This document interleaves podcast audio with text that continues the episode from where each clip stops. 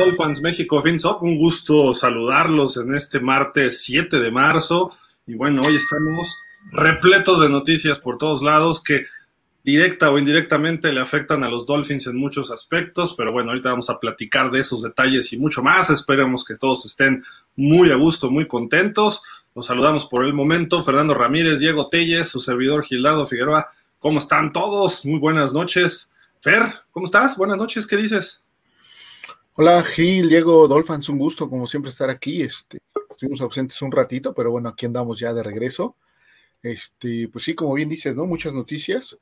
Algunos tristes, otros no tanto, unos desesperados, otros pues ya más relajados, pero sí, ¿no? La información está fluyendo y esperábamos más movimientos, sinceramente, con, con los Dolphins, pero bueno, ya sabemos que Greer es de, de acción lenta o de solo moverse sigilosamente y después nos enteraremos de qué está pasando, ¿no? Entonces, vamos a hablar de lo que, de lo que ya hubo. De acuerdo. Y también, bueno, saludos a Diego Telles. Diego, ¿cómo estás? Buenas noches. Hola, ¿qué tal? Gil, Fer, eh, Polo.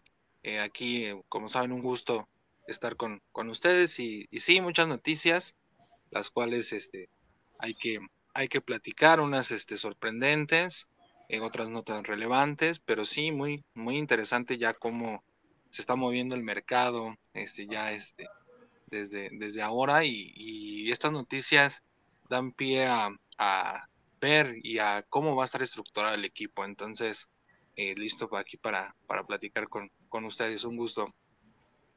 Como vieron, ya se incorpora por acá el buen Leopoldo Ruiz. Polo, ¿cómo estás? Buenas noches. ¿Qué tal, Gil? Buenas noches, Fer, ¿cómo estás?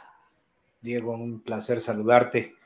Pues bien, aquí este, eh, como alcancé a oír un poquito, muy Fer, un poquito lenta la cosa, eh, por lo que hace a los, a los Miami Dolphins, ¿no? Entonces, vamos a ir viendo qué, qué se presenta, pero sí necesitamos, necesitamos algún impacto por ahí, aunque sea en línea ofensiva, en algo, porque eh, no nos podemos quedar inertes sin, sin absolutamente nada, ¿no? Algo hay que hacer.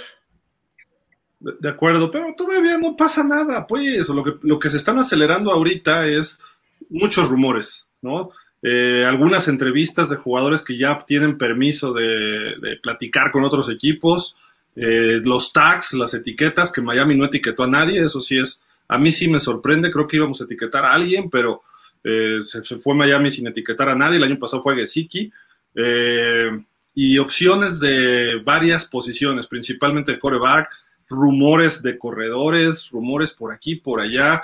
Hay muy buen talento para esta agencia libre en, muchos, muchas posiciones, va a estar muy interesante. Todavía no empieza la agencia libre. El único agente libre que ya estaba libre era Derek Carr, porque fue cortado desde por ahí de hace como tres semanas y por eso él firmó con Nueva Orleans.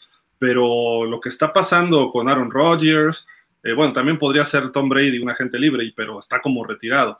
Eh, todos los demás pues, tienen su, chamba con su equipo y si quieren hacer algo, tiene que haber permiso para que se puedan hacer estas negociaciones. Pero ahorita vamos a ir una por una, porque hay varias que pudieran afectar a los Dolphins, pero sobre todo los rumores que estuvieron muy fuertes desde la semana pasada en el Combine.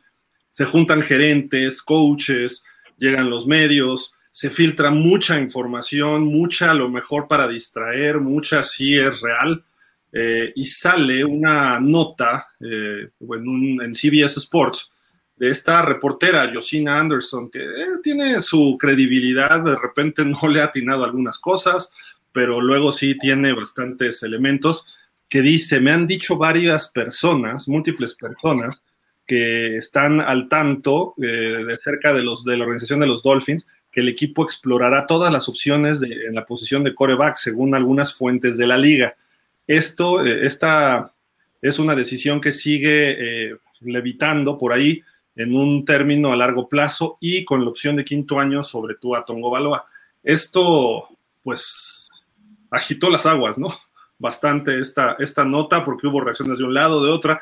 Muchos periodistas en Estados Unidos y analistas expertos que, están muy bien colocados le dieron retweet a lo que hizo Josina Anderson y eso generó todavía una bola de nieve más grande.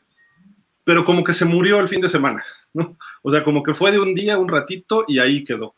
Pero ayer, ayer en su podcast Rich Eisen de NFL Network, Dijo, yo no me meto en chismes, yo no me meto en rumores, no sé qué, pero ahí les van algunas cosas que me enteré o que escuché durante el combine y mencionó varias, que Lamar Jackson y los Ravens están totalmente peleados, que no va a haber arreglo ahí.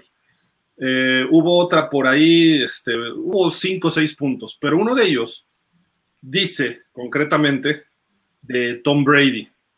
Dice, Tom Brady no está retirado al 100%, Tom Brady pudiera regresar a Miami y lo escuché de varias personas, al menos de dos. No dijo quiénes, pero es lo que él dice. Y cuando lo dice Rich Eisen, pues tiene un peso también, porque es el tipo más informado del NFL, ¿no? Así como en México hay un periodista así, allá eh, obviamente Rich Eisen se, se supone que se la sabe de todas, todas.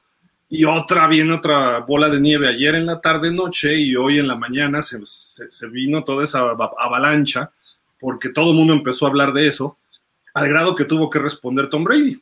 Aquí está la respuesta de Tom Brady del día de hoy.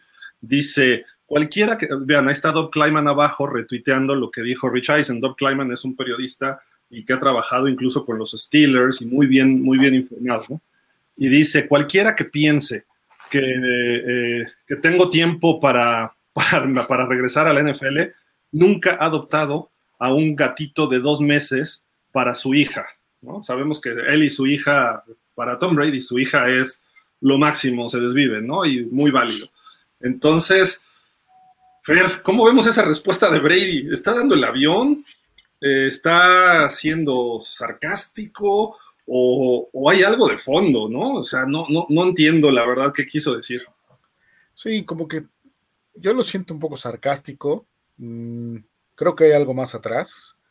No creo que un gatito no permita que Tom Brady regrese a la liga. Sinceramente, si se aventó un divorcio por regresar a la liga, que un gatito lo detenga, pues sí lo veo bastante complicado, ¿no? Entiendo el, vínculo, obviamente, con su hija, y pues bueno, eso obviamente se respeta, pero eh, creo yo que sí hay algo un poquito más atrás. Tendremos que esperar más tiempo para ver si, si sí o no este, estamos en lo correcto, ¿no? Pero no descarto yo del todo a Brady, sinceramente, ¿no?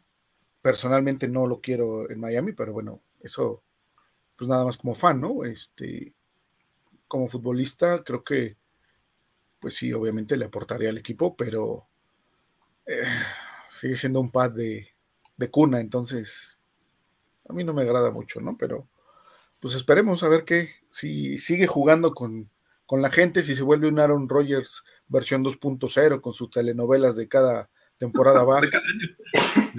o se están peleando ahí el rating los dos, no sé, ¿no? Hay que, hay que esperar un poquito más a ver qué, qué sale con, con, Brady.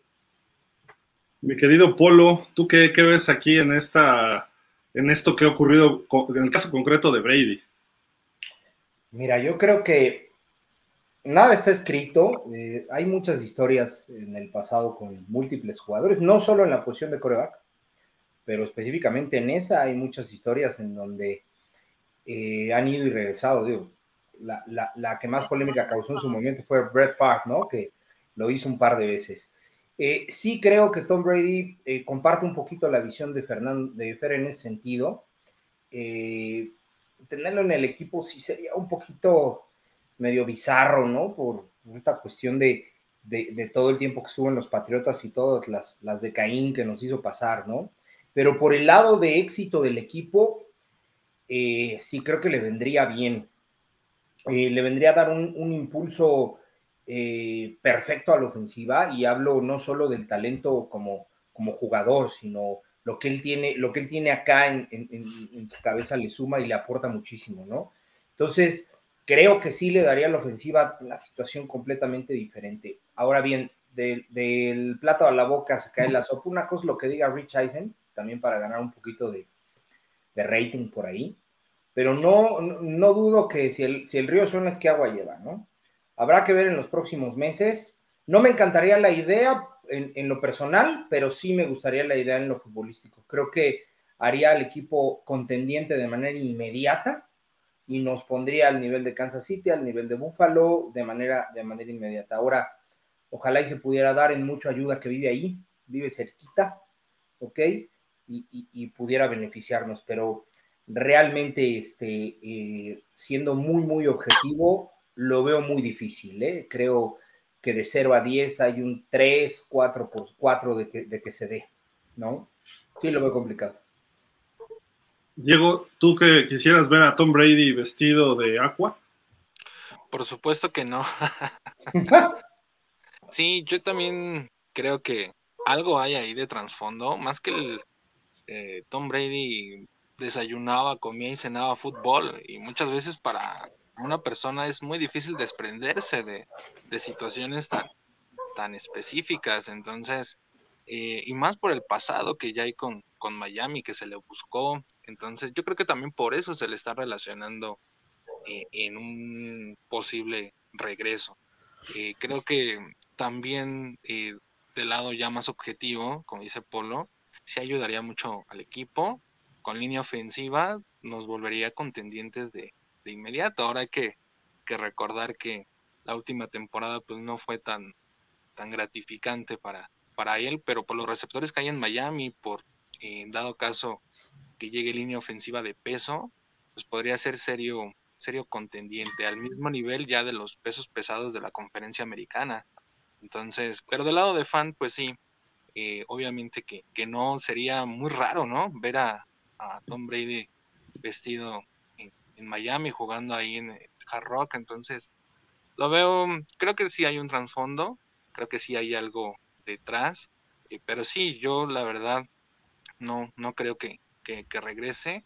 Eh, podría estar la posibilidad de que él sí este, muchas este, eh, veces declaró que pues prácticamente tenía una obsesión ¿no? por, el, por el fútbol americano y es comprensible, ¿no? A eso se dedicaba, pero sí, yo, yo creo que no creo que, llegue, ojalá y no, pero ya eh, en el campo de fútbol y ya siendo más estadísticos y objetivos, pues sería algo muy bueno, ¿no? Y como que tendría esa, eh, del lado del fan o, del lado de, la afición, pues no, no se vería tan, tan bien, pero pues si nos lleva un Super Bowl y, lo gana, pues más que bienvenido, ¿no? Entonces, eh, yo creo que sí, hay algo ahí, ¿no? Como dice Fer, si es cierto, si le costó un divorcio, ¿qué, le va a importar un gatito? Entonces, sí, yo creo que eh, hay que ver, hay que esperar. Al final de cuentas, ahorita son, son puros rumores y mm, hay, hay que esperar, hay que esperar más que nada.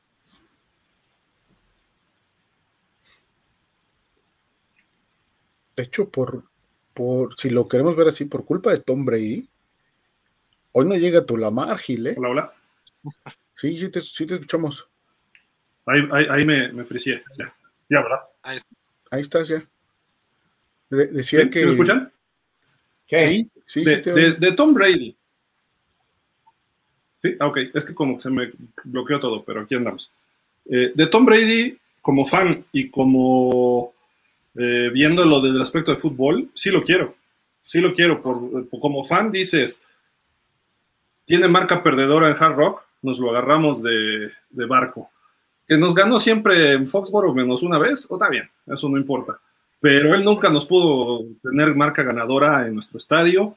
No me afecta Tom Brady. Lo que, todo el mundo criticaba que Miami era muy malo en las épocas de Brady, muy bueno. Los Pats normalmente se llevaban una derrota con Miami al año. Échenle la culpa a los Bills, que nada más le ganaron tres veces. Échenle la culpa a los Jets, que se los traían de encargo, pero a nosotros no. ¿no? Este, se me hace un tipo que no es el talento, el mejor talento de coreback en la NFL.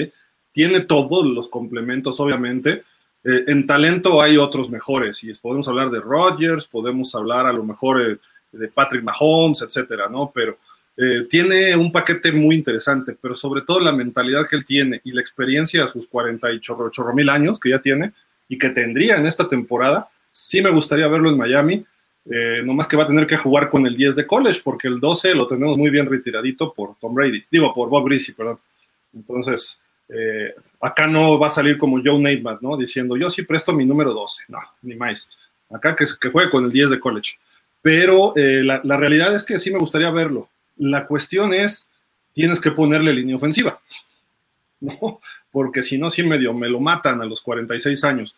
Tuvo problemas este año en Tampa por eso, porque su línea ofensiva sufrió muchos problemas. Pero si nos ponemos a analizar sus estadísticas del 2022, tiró el mismo número de touchdowns que Tua. Claro, él jugó los 17 partidos, 25 touchdowns, nueve intercepciones, una más que Tua. Tiró 4.694 yardas. Lanzó en temporada regular 733 pases, completó casi 500, 490, misma cantidad o muy parecida a lo que hizo en el 21.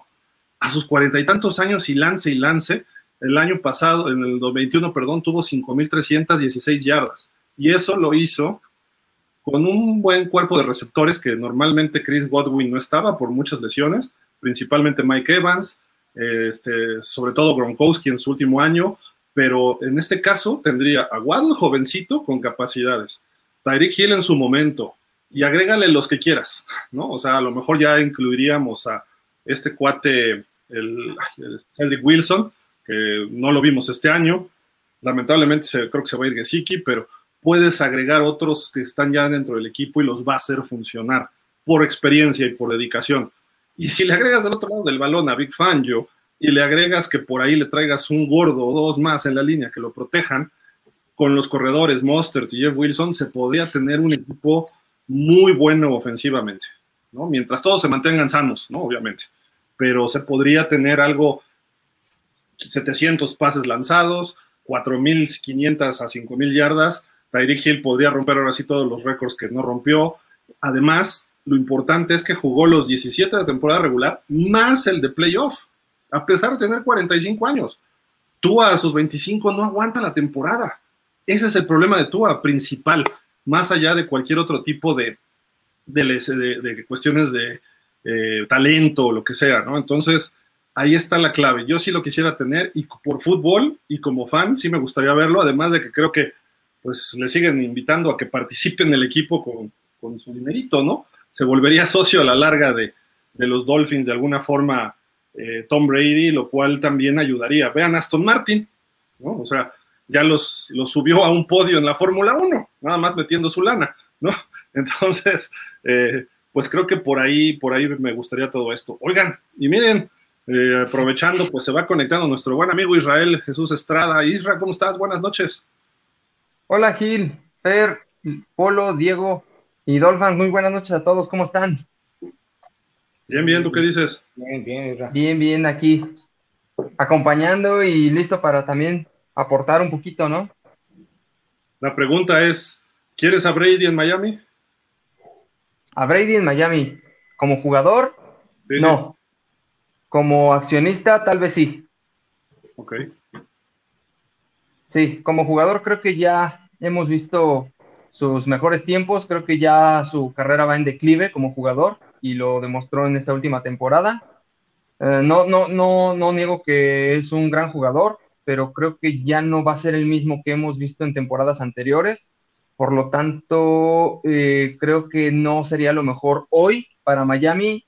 Entonces, eh, sino, aparte, creo que, Tom Brady no llegaría ya como jugador, ¿eh? Hasta donde yo sé, ya tiene contrato firmado con televisora y va a estar por 10 años, tiene un buen, muy buen contrato, creo que le mejoraron inclusive la cuestión económica que lo que estaba ganando en la NFL, entonces no creo que lo veamos ni en Miami ni en ningún otro equipo.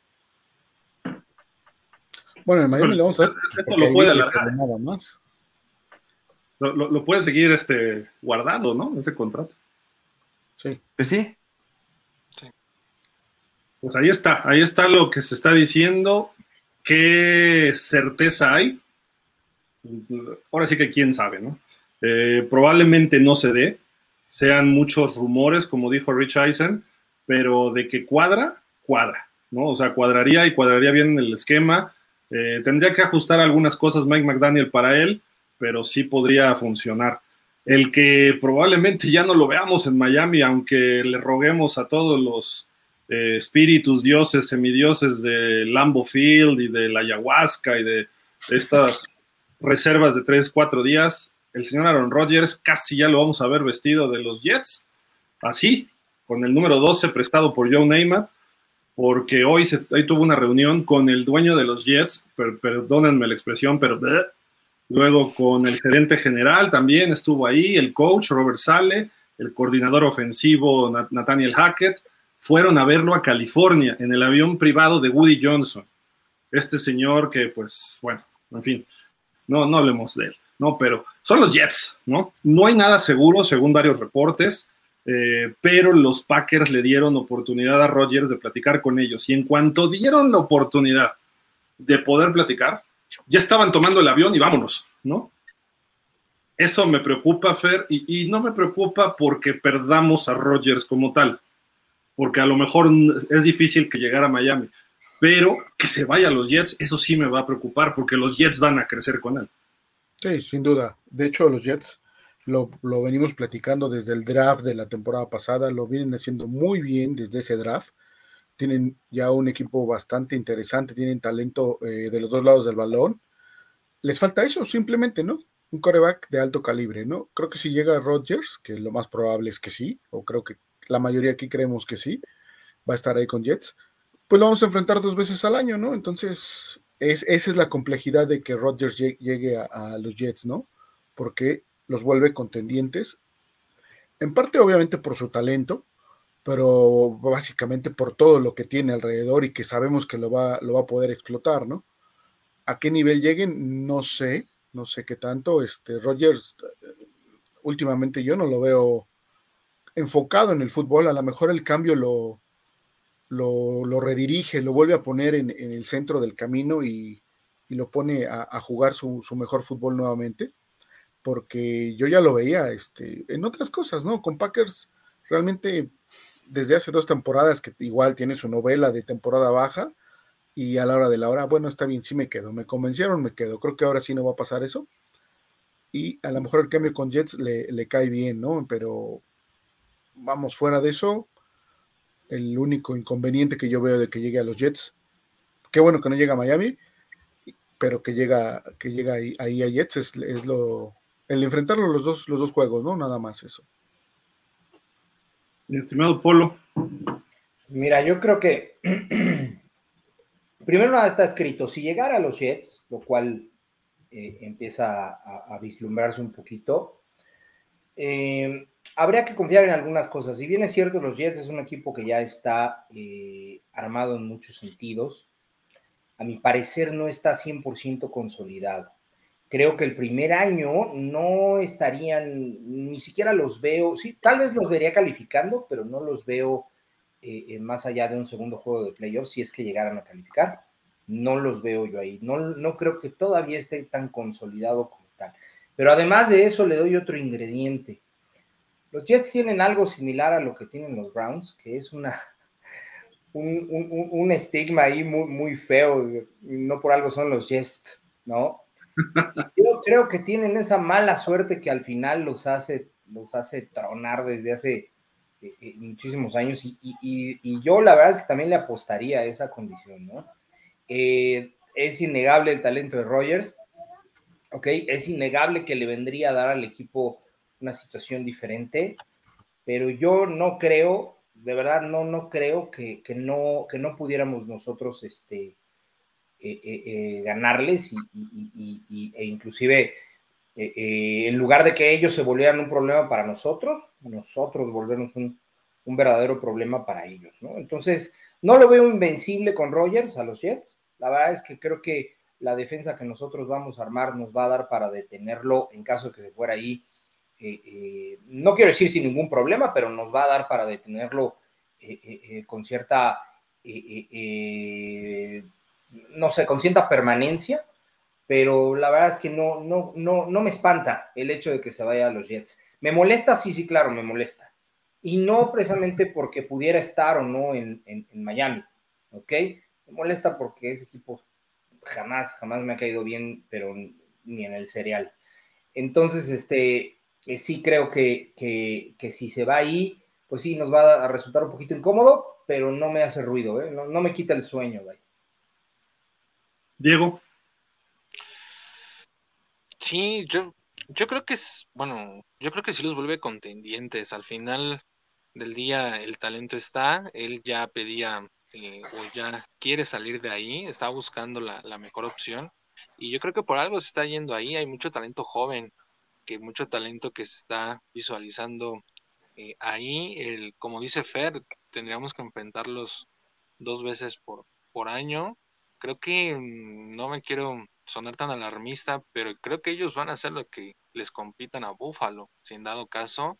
con Rogers. Obviamente, eh, igual el primer año no los veo tan consolidados, pero a futuro, y depende si llega con las condiciones, el, contrato que, le ofrezcan a, Aaron Rodgers, pues sí sería, yo sí lo veo un serio problema, no tan a fondo porque con Jets ya estábamos acostumbrados a, sí, pues sí perder una vez al año, pero eran partidos a modo para, para el equipo, o, o las, los últimos años fueron eh, no tan sencillos, pero a modo. Entonces esa división sí va a estar muy, muy brava.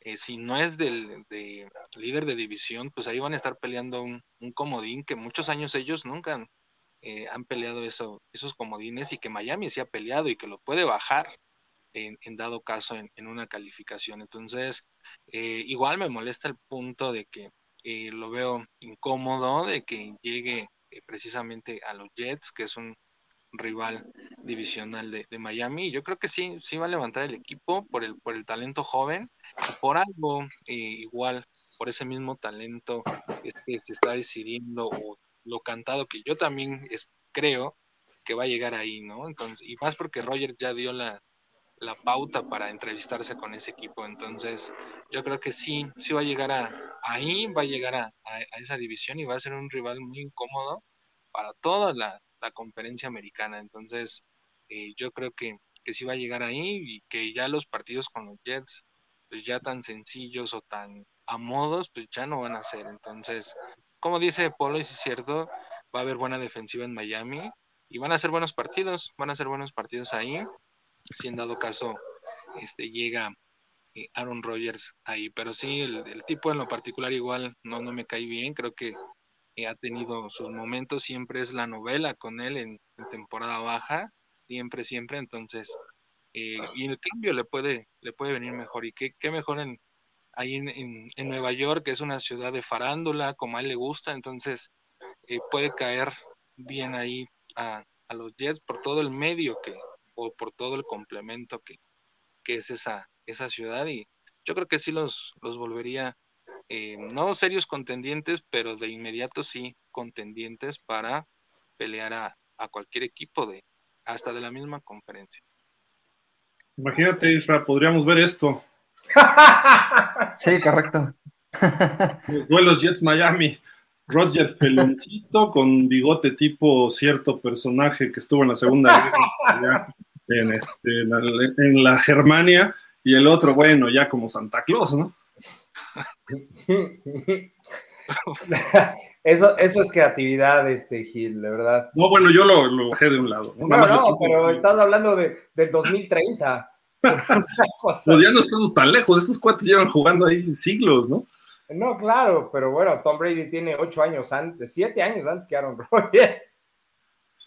Oye, este, Isra, ¿tú qué onda? ¿Cómo ves los Jets con, con Rodgers? ¿Crees que nos darían este, pues, para, o sea, nos entretendría, ¿no? Bastante. Sí, eh, mira, hay varios factores, muchos de ellos coincido con lo que ya comentaron todos. Eh, yo no los veo como contendientes, a final de cuentas creo que eh, los Jets los persigue siempre su historia y los Jets siguen siendo los Jets. Otro de los factores es Rogers por algo también eh, Green Bay ya quiere deshacerse de él, ¿no? O sea, es un tipo que no sabe lo que quiere, como que no está muy enfocado ya en el fútbol americano, como que ya él está enfocado en muchas otras cosas externas. Este, su, juego viene un poco también a la baja, entonces eh, yo creo que va a ser fuerte de los Jets, pero no contendientes. Ahora, eh, se dice que los Jets estuvieron a un coreback, ¿no? De ser contendientes pero no olvidemos que quedó en cuarto lugar de la, de la división, o sea, quedó por debajo inclusive de, los Patriotas, que los Patriotas inclusive no tenían coreback, no o sea, tenían muchas carencias que los Jets sí tenían cubierto y quedaron aún así en cuarto. Entonces, yo a pesar de eso, a pesar de la posible, si no es que ya muy inminente llegada de, Aaron Rodgers a los Jets, no los veo eh, siendo un upgrade muy, muy, grande. ¿eh? Y si es así, ¿cuánto les va a dar? ¿Un año? Y la siguiente temporada va a querer retirarse o va a querer ver qué hace con su vida. Entonces va a estar con esta novela que también por ahí mencionaban. Yo honestamente, o a mí en lo personal, no me preocupa la llegada de este señor ahí a los Jets. No, yo sí estoy súper angustiado porque este cuate va a tener, va a salir a demostrar lo que no ha podido con los Jets, el, digo, con los Packers. Ahora, la realidad es que los Packers actuales y estos Jets son equipos muy parecidos. Dice que no quería irse un equipo en reconstrucción. Los Jets están acabando su reconstrucción. Sí, estoy de acuerdo en eso, muy jóvenes. Pero también tiene receptores jóvenes, tiene línea joven en Packers. ¿Para qué te sales de algo que estás, vas a, vas a estar en lo mismo? quizá en otro ambiente, que eso también es benéfico para él y para los Packers. Y digo, me caerá gordo el señor Woody Johnson, ¿no? El dueño de los Jets, pero la realidad es que, que él viajara y se sentara con él como diciendo, aquí el que manda soy yo, ¿eh? Y eso no lo tenemos en Miami, no lo tenemos. O sea, que Stephen Ross llegue y diga, a ver, Aaron Rodgers, mira, aquí las cosas son así, te vamos a poner todo, aunque no sea cierto, ¿sí me explico? Pero que alguien que llegue con esa presencia, Stephen Ross no la tiene. Y ese es un problema que tendríamos en Miami si llegara Rodgers, porque ahí sí se vuelve el dueño, quita Greer, quita McDaniel, quita Ross y quita todo mundo, ¿no? Eh, eh, en Nueva York, de alguna forma, pues sí está esa presencia de Woody Johnson, ¿no? Y eso sí le va a ayudar un poquito para decir, ah, caray, acá sí me tengo que cuadrar, acá no soy dueño de la ciudad. Es más, en Nueva York paso como uno más, ¿no? En Green Bay, sí, él es el dueño, por lo menos la mitad de la gente lo ama y la otra mitad a lo mejor medio lo aborrece pero lo, alaban por lo que hizo. Entonces, no sé cómo le pueda ir, ¿no? Con los Jets, en eso estoy de acuerdo, pero sí me preocupa porque por lo menos el primer año va a salir a rifársela con todo el señor eh, Aaron Rodgers y eso no es, no es bueno para nosotros, ¿no? Y más que estamos buscando corners, estamos teniendo algunos problemitas con Xavier Howard, que aunque esté Big Fangio, Big Fangio fue coach de los Osos de Chicago. ¿Y quién es dueño de los Osos de Chicago? Aaron Rodgers con Nathaniel Hackett. Entonces, tengo problemas.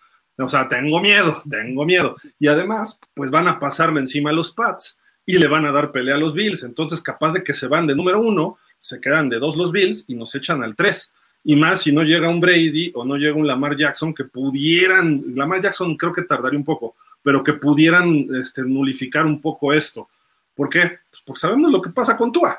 Aunque esté sano en los juegos importantes, no funciona. Entonces ahí ese es el problema que tenemos ahí muy, muy arraigado. Pero bueno, aprovechamos y le damos la bienvenida a nuestro buen amigo hasta Querétaro, Miguel Ángel Muñoz. Miguel, ¿cómo estás? ¿Qué dices? ¿Qué hola, Gilardo? Bien, bien, bien. Buenas noches. Buenas noches, Fer. Este, Diego, Israel y Leopoldo. ¿Qué tal? Buenas noches. ¿Cómo andas, Miguel? Hoy estamos platicando de primero de Tom Brady y de todo lo que la avalancha que se dice ahora de Brady y de Aaron Rodgers que posiblemente pudiera firmar con los Jets. ¿Qué opinas de estas dos situaciones? Eh, como dices tú, Aaron Rodgers le tengo miedo y le tengo miedo porque a los Jets solamente les faltaba un coreback y si es Aaron Rodgers, aguas, aguas porque nos puede meter en, en líos en la división. Y este, y de Tom Brady, eh, mira, lo platicaba en la mañana justo con mi hija, porque íbamos a, rumbo a su trabajo a dejarla, y este, y me decía, ¿cómo Tom Brady con los delfines? Le digo, increíblemente se, se rumora eso. Pero si queremos un campeonato rápido, creo que sería una opción excelente, ¿no? Eh, sin embargo, no dejo de tener mi recelo porque siempre fue el, patriota este vengador, el patriota que nos arruinó muchas cosas. Es que mira, todo el mundo odia a Brady por ser patriota y Aaron Rodgers por ser sangrón. Ahora, les pregunto, ¿cómo les cae Lamar Jackson? Pues, o sea. Ah, bueno. Es, es juntar a Brady y a, y a uno. Ah, no es cierto. No, tampoco, pero no creo que. No, no, no. Ah, digo, Oye, pero parece que se está ganando enemigos, ¿no? Con su actitud que ha tenido con los Ravens, ¿no? Totalmente, totalmente. Creo que lo que vimos hoy, eh, después de que lo, lo etiquetaron, es, es este, creo yo, que el movimiento de los dueños para intentar recuperar el control sobre los contratos de los corebacks es el ejemplo de decir, a ver, ya se acabó su show de que se van a esperar y van a hacer su berrinche, les vamos a tener que pagar y todo su dinero garantizado. No, no va a pasar, no va, no, no va a volver a ser así. Y creo que quieren dar un ejemplo a los dueños precisamente con Lamar Jackson, ¿no? Porque justo después de que él es este, etiquetado, pues los equipos que podrían haber sido eh, los que lo buscaran, todos se manifestaron diciendo que pues ninguno está detrás de, de, de Lamar Jackson, ¿no? Entonces sí es de llamar la atención, incluso jugadores eh, han estado enviando tweets de, bueno, pues qué pasa, ¿no? Si es el jugador, uno de los jugadores más cotizados de la liga, porque ya nadie quiere ir por él, ¿no? Entonces, es, para mí es eh, una medida disciplinaria por parte de los dueños, ¿no? Y finalmente Lamar lo va a sufrir, se va a tener que quedar en los Ravens, creo yo, y este, y bueno, pues no va a llegar a la Miami. la pregunta también sería, Fer, ¿realmente vale todo lo que él pide? Personalmente creo que no. No, yo también. Es mucho riesgo. Atlanta, Carolina, los Dolphins y los Raiders. Son los cuatro equipos que hoy dijeron que no irían por él. Miami no puede ir por él. Ahorita les explico por qué. O sea, de entrada, de aquí al primero de mayo no puede ir por él. Y no es por tope salarial, sino es porque cuando está un jugador etiquetado con derechos no exclusivos, como es lo que etiquetaron a, a Lamar Jackson los Ravens, tienes que entregar dos primeras rondas, la de este año más la que sigue. Miami no puede entregar nada este año. Entonces, eh, gracias, señor Ross. Usted quería un coreback élite, no lo podemos tener por sus tonterías del tampering del año pasado. Eh, bueno, en caso de que se buscara, ¿no? O sea, vamos, vamos a suponer. Pero eh, lo, lo, curioso es que a lo mejor sí, por todos los rumores que ha habido con Miami de estos días, a lo mejor ya hay algún arreglo. O sea, queda una ventana abierta porque Miami no podría hacer este, este deal sino hasta que pase el draft, porque entonces podría ofrecer la 24 y la 25, los dos picks de primera ronda. Se firma una, una carta de intención, digamos, por parte de los Ravens, con, bueno, la marca con los Ravens, que es el, la etiqueta franquicia de, no, de derechos no exclusivos, y los Ravens podrían, además, todavía incluso, los Ravens podrían decir, ¿qué te ofrece Miami? ¿Te ofrece 250 millones, 200 garantizados? Pues yo te los doy. Y se tiene que quedar con los Ravens, aunque Miami ofrezca eso. Eh, aunque él quisiera irse a Miami. Entonces ese es el problema y es la ventaja que tienen los derechos de alguna forma los Ravens. Pero si Miami le dice, te doy los 250 garantizados, como le dieron a Deshaun Watson, ¿qué es lo que tú dices? Pues seguramente los Ravens van a decir, pues yo no, ¿no? O sea, yo no le entro a eso. Y si no es Miami, es Atlanta, y si no es alguien, alguien se lo puede ofrecer. ¿Por qué? Porque es un talento. Pero ¿quién, Gil? No, 250 millones garantizados. ¿Podrá ser eh, Stovak, Montana y quien tú me digas juntos? Y, y no los vale ahorita Lamar Jackson. Fíjate, fíjate, Fer, Y aunque los valiera, es mucho riesgo por el hecho de que es un coreback de optativa. Y los corebacks de, de optativa se lesionan continuamente. Entonces, nadie va a correr ahorita ese riesgo. Pero además, además yo, yo voy un poquito más allá. Eh, Aquí es importante lo que dijo Fer hace ratito, en lo cual le doy, le doy toda la razón. Eh, eh, Dishon Watson eh, sembró un precedente, o sentó más bien un precedente inédito, ¿no? Inclusive la Asociación de Jugadores pudo haber en su momento este, atacado un poquito esa decisión, pero bueno, no lo hizo. Hacerlo nuevamente con Lamar sería reafirmar ese precedente y entonces daría la pauta para que de en adelante más de la mitad de los contratos que, se, que, que, que pidieran los corebacks eh, eh, tuvieran que ser garantizados. Ese es el primer punto. Y el segundo es que incluso podría trasladarse esa situación a otras posiciones, ¿no? Y entonces ahí ya sería un problema mayor. Yo creo que aquí eh, lo que se está buscando, o, o, esta negativa de los equipos de buscarlo, es para romper un poquito con eso que, que hicieron los Browns, tratar de, de, generarle un contrapeso y decir, a ver, maestro, o sea, los Browns están locos, pero eso no quiere decir que todo el mundo lo esté, ¿ok? Y generar ese contrapeso un poquito y decir, a ver, la opción del dinero garantizado existe y va a seguir existiendo, pero vamos a poner una especie de tabulador ahí imaginario en donde pudiera ser el 60, el 70, el 75, y se, y se empieza a generar una norma tal vez no escrita, ¿ok?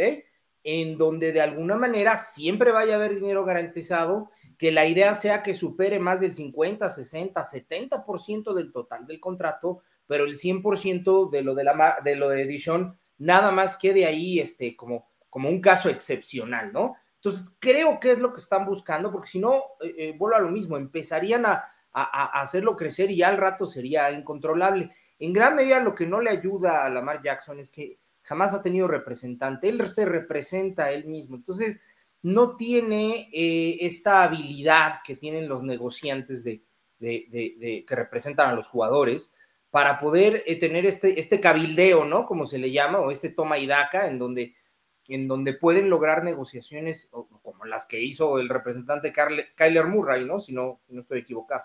Entonces, eh, para, concluir con esta parte, eh, eh, yo creo que, que Lamar se va a tener que jugar con los Ravens, se va a tener que quedar a jugar con los Ravens, sin embargo, se corre un riesgo mayor y creo que ahí podría ser más grave, porque si Lamar se monta en su macho, va a aplicar la, de Livion Bell o la puede aplicar, se queda un año sin jugar y al otro año ya es agente libre. Entonces, no sé realmente qué, cuál vaya a ser su línea, porque si se queda jugando en los Ravens a disgusto, pues estaría jugando a fuerza, ¿no? Estaría jugando obligado a. Entonces, si se queda a jugar ahí, yo creo que no lo haría bien. No lo haría bien. Sí, no. Finalmente, lo más sano sería que se fuera, ¿no? Porque a Ravens tampoco, tampoco, le conviene tener un jugador, como dices, ¿no? Disgusto, y menos siendo tu coreback.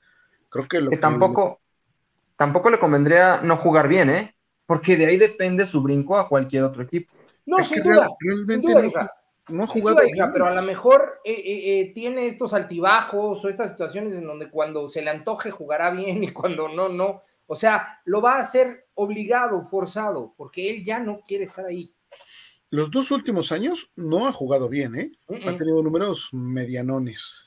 En cuanto a en cuanto a como coreback, o sea, corriendo sí tiene números espectaculares, ¿no? Pero como coreback eh, rating, este porcentaje de pases, yardas por pase, eh, relación touchdowns intercepciones, no ha sido del todo bueno, ¿eh? O sea, entonces también no es. Mm, creo que el, mismo medio o el, el, entorno lo ha hecho, este, que lo veamos sobrevalorado, ¿no? Creo que lo han sobrevalorado mucho. Y el otro caso muy parecido a lo que está pasando con la mar es Daniel Jones. O sea, también el señor Daniel Jones cree que por una temporada que tuvo buena, ya se merece eh, que le paguen como MVP. Entonces, también ahí dices, güey, ¿qué pasa con, los corebacks, no? La medida yo la veo que es de los dueños, obviamente. Más bien, ¿qué pasa con los equipos, no? Yo creo que hay tanta escasez de coreback que los equipos se están volviendo locos y están sobrepagando a estos corebacks. Es que queremos resultados, bueno, eh, los dueños quieren resultados rápidos, quieren Super Bowl en uno o dos años, ya no es un proceso de cuatro años, ¿por qué? Porque ya no les es rentable, pero eh, así, quieres un, campeonato así, tienes que hacer lo que hicieron los Rams, y te va a pasar, al siguiente año de que seas campeón, te va a pasar lo que le pasó a los Rams. Entonces, sería lo que pasaría con Miami si en su momento Tom Brady quisiera venir para acá. Hoy la buena noticia es que el, trofeo, eh, Vince Lombardi dice, Miami Dolphins campeones del Super Bowl y no dice Tom Brady campeones del Super Bowl, ¿no? sí, de acuerdo. A mí eso me, daría mucho gusto, aunque fuera con Tom Brady, no me importa. Es tener el Lombardi, ¿no? Mira, jugó 12 partidos el año pasado, quedó 7-5. Jugó 12 partidos este año, quedó 8-4. Eh, se hablaba de que podía haber regresado los últimos partidos, eh, Lamar Jackson, pero que no quiso jugar con una protección de la rodilla. Eh, y, e incluso se decía, el juego de playoff lo tienes que jugar y lo criticaron mucho y probablemente él dijo, yo no voy a arriesgarme en un partido de playoff cuando viene un contrato, ¿no? Dice, mejor me quedo, me planto donde estoy. La actitud de él y de los Ravens ya era de choque desde antes de la temporada. Entonces creo ahí sí es justo, eh, así, así como Rodgers ya es justo que salga de Packers, creo que Lamar Jackson es justo que salga de los Ravens yo sí creo que pudiera valer lo mismo que vale de Sean Watson en un contrato totalmente garantizado, pero, pero hay que pensar la situación correcta. Tienes que bajarle su intensidad de correr el, balón. Tiene capacidades de pasador brutales. Lo que pasa es que no ha tenido un buen cocheo de corebacks. Entonces, si lo toma Darrell Bebel, lo trabajas un año y medio, dos, y en el segundo año Miami pudiera ser un equipo competitivo con él sin bronca y le vas reduciendo su, juego terrestre. Tienes acá Tyreek Hill, que es eh, presumiblemente es uno de los mejores receptores de la liga, quizá el uno o el dos, de ahí no pasa. y Waddle que está en el top 5. Entonces dices, a ver, ¿cuándo has tenido algo así en Baltimore? Sammy Watkins, Marquise Brown, pues no, no están al nivel de Miami, ¿eh? Yo no lo veo, no sé. Y creo que de alguna forma ha tenido buenos números cuando ha tenido cierto respaldo. ¿Qué equipo se lo puede dar ahorita? Atlanta, ¿no? Quizá los Raiders, los Raiders pudiera ser. Miami y Carolina, ¿no? O sea, de los cuatro que estaban mencionándose, ¿no? Entonces podría ser muy interesante una adición de él. Yo probablemente no le daba el 100% del contrato garantizado. Digo, fueron 450, 430 millones de 500 para Patrick Mahomes, garantizados, una cosa así. Entonces dices, estamos hablando de un 85-90% del mejor quarterback de la NFL. Podríamos hablar que de Patrick Mahomes estuvieras en un 75, porque ya fue MVP, porque tiene mucho potencial, está en buena edad todavía, puede ser tu quarterback los próximos ocho años. Dale el 75%, de 250 habría que sacar las cuentas, ¿no? Pero le ofrecían 133 los, los Ravens, que era como la mitad, ¿no? Un poquito más de la mitad. Hoy garantizado tiene la mitad Daniel Jones más un cachito más para el tercer año. O sea, garantizado tiene 90 de 160. Estamos hablando de un 60. Daniel Jones, que luego vamos a platicar, porque el caso de Daniel Jones, Tua puede cuadrar en ese caso. O sea, olvidémonos de Lamar Jackson y lo de Tua puede pegar en lo de Daniel Jones y hay que ver cómo se, define, ¿no? Pero regresando a Lamar Jackson, ahí tú cómo lo ves, Diego. Eh, ¿Qué porcentaje le darías garantizado a un Lamar Jackson? Y si lo ves jugando en Miami, yo, eh, bueno, al principio la verdad sí, sí me gusta, principalmente porque es del coreback que se adapta al esquema de, los delfines. Eh, lo que comentaba Isra, concuerdo al 100% con él, por la escasez de corebacks ya se están sobrevalorando eh, mucho, ¿no? Y entonces, y nunca falta un equipo desesperado, un equipo desesperado con, con resultados que le pueda llegar a, pagar el, contrato garantizado que, él pide. Yo en lo, en lo particular no creo que, valga eh, lo que él está pidiendo, pero sí, yo eh, también eh, precisamente la estaba viendo en, la tarde, puede ser hasta una cortina de humo de, vemos cómo, cómo se, se maneja la NFL de primero no me interesas, para desviar la atención y luego eh, ataco para ver que sí me interesas. Entonces, me sorprendió mucho lo de Atlanta, lo de, lo de Miami, que primero ya, primero no me interesas y después eh, puede ser que sí, entonces pueden esperar a ver la reacción que pueda tomar este Lamar Jackson. Lo de Polo también concuerdo con él. Eh, creo que sí le está afectando no tener este, un representante, alguien que lo asesore directamente. Creo que ya firmó con Drew Rosenhaus, ¿eh? que tiene como a cuatro o cinco jugadores en Miami, entre ellos Tariq Hill. Sí, porque él, él tiene que, ver los contratos, tiene que estar en, esa situación, entonces sí creo que falta eh, que faltaría alguien que, lo ayude ahí con, con este eh, asesoría, pero sí del porcentaje este garantizado, fíjate, si a Daniel Jones cuánto le están dando garantizado, que él por una temporada este de regular a eh, mediana cuánto le están pagando. Entonces, yo creo que sí, sí vale más que, que Daniel Jones, pero hacia el 100% garantizado no, no, no, se lo daría. Entonces, yo creo que sí puede, puede ir por ahí de, de, estos equipos de primero, vemos cómo se conduce la liga, ¿no? Y al final de cuentas sí quieren romper el patrón de, de Deshaun Watson, pero no sé, pueden, pueden este, pasar este, muchas cosas. Por ejemplo, Raiders le convendría muy bien a su estilo de, de, juego por los receptores que tiene. Eh, Miami, corredor? Sí, corredor. Miami tiene eh, a los dos, dos este, receptores elite de la liga, entonces, eh, no sé, esta novela apenas es un capítulo más, ¿no? Y hay que, esperar este, esta situación, pero sí, lo preocupante es la escasez de corebats, ¿no? Y ya se están sobrevalorando todos, todos, todos ya se están sobrevalorando y la NFL principalmente yo pienso que paga por lo que espera que hagas, no por lo que ya hiciste. Entonces, eh, creo que va, va este, por ahí que, y que Lamar Jackson está viviendo todavía con el MVP de, del 2019 y es lo que piensa que, que es por eso es que lo, lo vale, ¿no? Y si ha bajado su juego, yo creo que sí, sí ha bajado este su juego, pero em, hay, que, hay que esperar eh, al final de cuentas cuál es la, mejor decisión, que yo creo que eh, yo creo que sí se va a quedar en Baltimore, que ahí podría ser, se podría afectar más la, la relación y hasta ahí incluso, ahí están los dos puntos que comentaban, jugar o no jugar, creo que los dos, pues ahí tiene que, tiene que pensarlo bien si juega y, sale bien a jugar o de verdad no juega. Entonces hay que, hay que esperar, ¿no?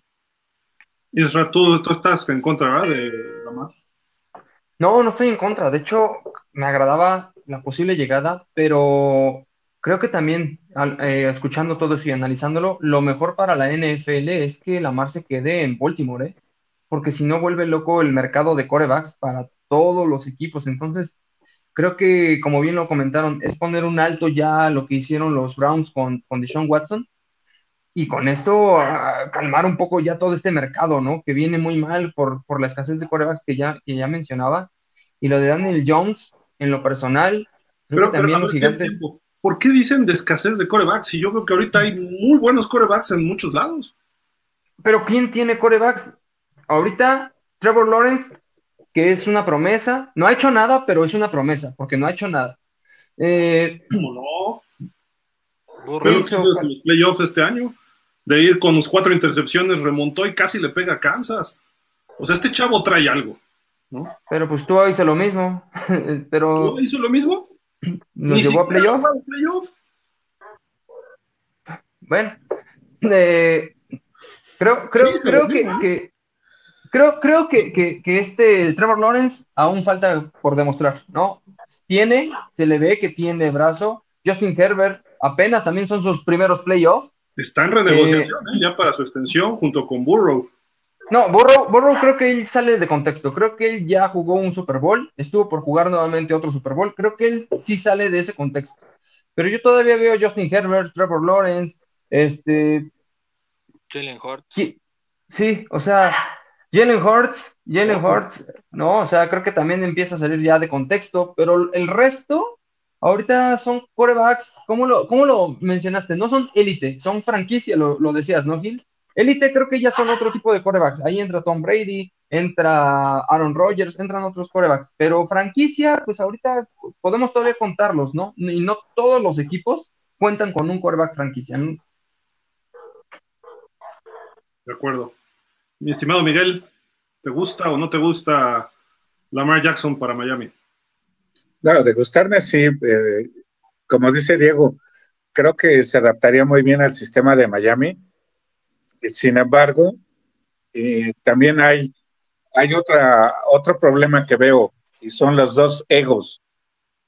Dos egos muy grandes, el de Lamar Jackson y el de Direct Hill los dos quieren brillar, los dos quieren ser estrellas y tener dos estrellas en el equipo difícilmente se, conjuntarían. Sería maravilloso ver eh, recibir pases de, de, Lamar, de Lamar Jackson a Tyreek Hill, a Waddle, pero de ahí a que sea lo ideal o de, o de que sea una maquinaria perfectamente organizada, lo veo difícil, ¿eh? Por el ego más que nada de Lamar Jackson. Sí, pudieran chocar, estoy de acuerdo. Y Tyreek Hill la libró bien el primer año, ¿no, Fer? Vamos a ver cómo se comporta este año, ¿no? No vaya a empezar. Y tuvo sus destellos, ¿no? Ahí medio. Se nos andaba perdiendo de repente, pero retomó el camino, ¿no? Sí, buen, punto lo que dice Miguel, ¿eh? Pero bueno, ahí está esta situación, va a ser tema eh, recurrente. Eh, vamos a cambiar rápido de varias notitas para ya irnos a leer sus comentarios. Como ven, habemos muchos, entonces vamos a, a simplificar un poco pues ayer me parece, o el domingo, Zach Thomas ya anunció que Jimmy Johnson va a ser su presentador en, la ceremonia del Salón de la Fama. Era evidente, yo no soporto al señor Jimmy Johnson por lo que hizo en Miami, pero bueno, obviamente lo descubrió en el draft en una ronda baja, igual que a Jason Taylor, eh, los, les dio oportunidades y se la ganaron. En ese sentido, sí le doy su mérito a Jimmy Johnson. Ya como head coach, no. Como scout o como gerente de ser fabuloso Jimmy Johnson como head coach, que se vaya a otro lado. Pero bueno, bien por, por Zach Thomas, este, va a presentarlo ahí el señor Jimmy Johnson. Hablando de otro exjugador de Miami, Mike Pouncey, Mike Pouncey eh, va a firmar un contrato por un día para retirarse siendo Dolphin. Eh, fue un pick de primera ronda, bien por él, quiere retirarse siendo Dolphin, que bueno. jugó creo que con los Chargers, ¿no? Un tiempo después y no le fue muy bien que digamos, le fue mejor en Miami, pero no sé por qué se fue. No sé si alguno de ustedes se acuerde, pero creo que debió haberse quedado un ratito más, ¿no? Luego tenemos movimientos en el roster. También hubo un corte de una ala cerrada, Citan Carter, y le pusieron una, eh, un tender, una, digamos que una especie de recompensa si alguien firma al back defensivo Elijah Campbell, que lo hizo bien en pretemporada y tuvo chispazos en la temporada. Por ahí creo que te jugaba con el 22 el eh, no sé si es de una segunda, tercera ronda, etcétera, pero quien lo quiera firmar tiene que darle a Miami un pick, lo cual se me hace algo muy inteligente. ¿Por qué? Porque Elijah Campbell puede ser un jugador de esos que entren al relevo y más en una posición tan baja que tenemos ahorita como corners. Y ahorita les explico por qué. Porque eh, puede, puede funcionar que saques picks para recuperar algo ahí. ¿Y por qué les digo de los corners? Porque pues prácticamente hoy ya le notificaron a By Byron Jones que será cortado por Miami. Bye Byron, ahí te ves, ¿no? Digo, sabíamos que se iba a dar. Miami se puede ahorrar 13.6 millones de dólares, pero tiene que anunciar que va a ser un corte después del primero de junio. Eh, no sé por qué ponen esa fecha, pero bueno, ahí es un corte posterior, aunque ya va a quedar libre el 15 de marzo para poder eh, buscar equipo como agente libre Byron Jones. Eh, lo curioso es que pues él sacó un tweet, ¿no? Hace una semana diciendo que no puede correr, no puede brincar, pues, pobre cuate, ¿no? No va a agarrar chamba. Es un corner. Necesitas correr y brincar. Eh, y, a lo mejor eso es culpa del staff médico de los Dolphins. Eh, como las cuestiones de Tua, también puede ser mucha responsabilidad del staff médico de los Dolphins. Así de que antes de traer línea ofensiva, corebacks, linebackers, lo que quieran, pongan orden en el staff médico de los Dolphins, no queremos más problemas, ¿no? Porque ya tenemos dos jugadores titulares que están teniendo problemas por, por, errores o por eh, negligencia del staff médico de los Dolphins. Y uno es Tua, que es un pick de primera ronda. Byron Jones, dimos mucha lana por él. No queremos ver a Wilkins, no queremos ver a, a Tyreek en problemas así o a Teron Armstead. Entonces, ojo, porque Miami ahí tiene un problema que se tiene que resolver, ¿no? Eh, no sé si quieran agregar algo más de estos detalles, este, para ya, sí, ya es todas las noticias ¿no? que teníamos. Sí, nada más comentar que eh, con los movimientos que hicieron hoy, eh, todavía está Miami 15 millones arriba del tope, ¿no? Cuando se libere lo de, lo de Jones, bueno, bajará y ya serán 2 millones los que falten, pero aún así sigue Miami por arriba del tope. Se va a bajar, obviamente lo van a ir bajando poco a poco, pero este, también eso como que atora un poquito el que Miami se pueda mover fácilmente ahorita, ¿no? Entonces, primero hay que arreglar la casa. Lo de la etiqueta de Gesicki, ¿no? Que el 15 de marzo se va, la etiqueta del año pasado, ¿no? Sí, exacto. Sí, eh, ojalá que por ahí haya un ajuste, que no esté tan Carter, te, tienes finalmente espacio, igual ese dinero lo puedes invertir en Gesicki, esperemos que quede, y a mí me gustaría que se quedara, ¿no? Pero bueno, ya será tema de más Todos lo pedimos. sí, sí, sí, claro. Pero que se quede y lo usen, ¿no? Porque si se va a quedar para que lo sigan utilizando como lo utilizaron la temporada anterior, no tiene caso estar eh, despreciando ese, ese cap space. Mejor traemos a Will Fuller. sí. El amigo, el amigo de Fer. Ya me voy. Ya me voy, ya me voy. Fueron cuatro recepciones, 10 millones de dólares tuvo que 50 recepciones, algo así, Gesicki por 10 millones también, ¿no? Algo así. Sí. No, pero Byron, ¿qué me dices? Ah, bueno. Mira, hay, por ahí un artículo muy bueno en una página que menciona eh, ocho movimientos que puede hacer los delfines, con los cuales liberan 55 millones de dólares.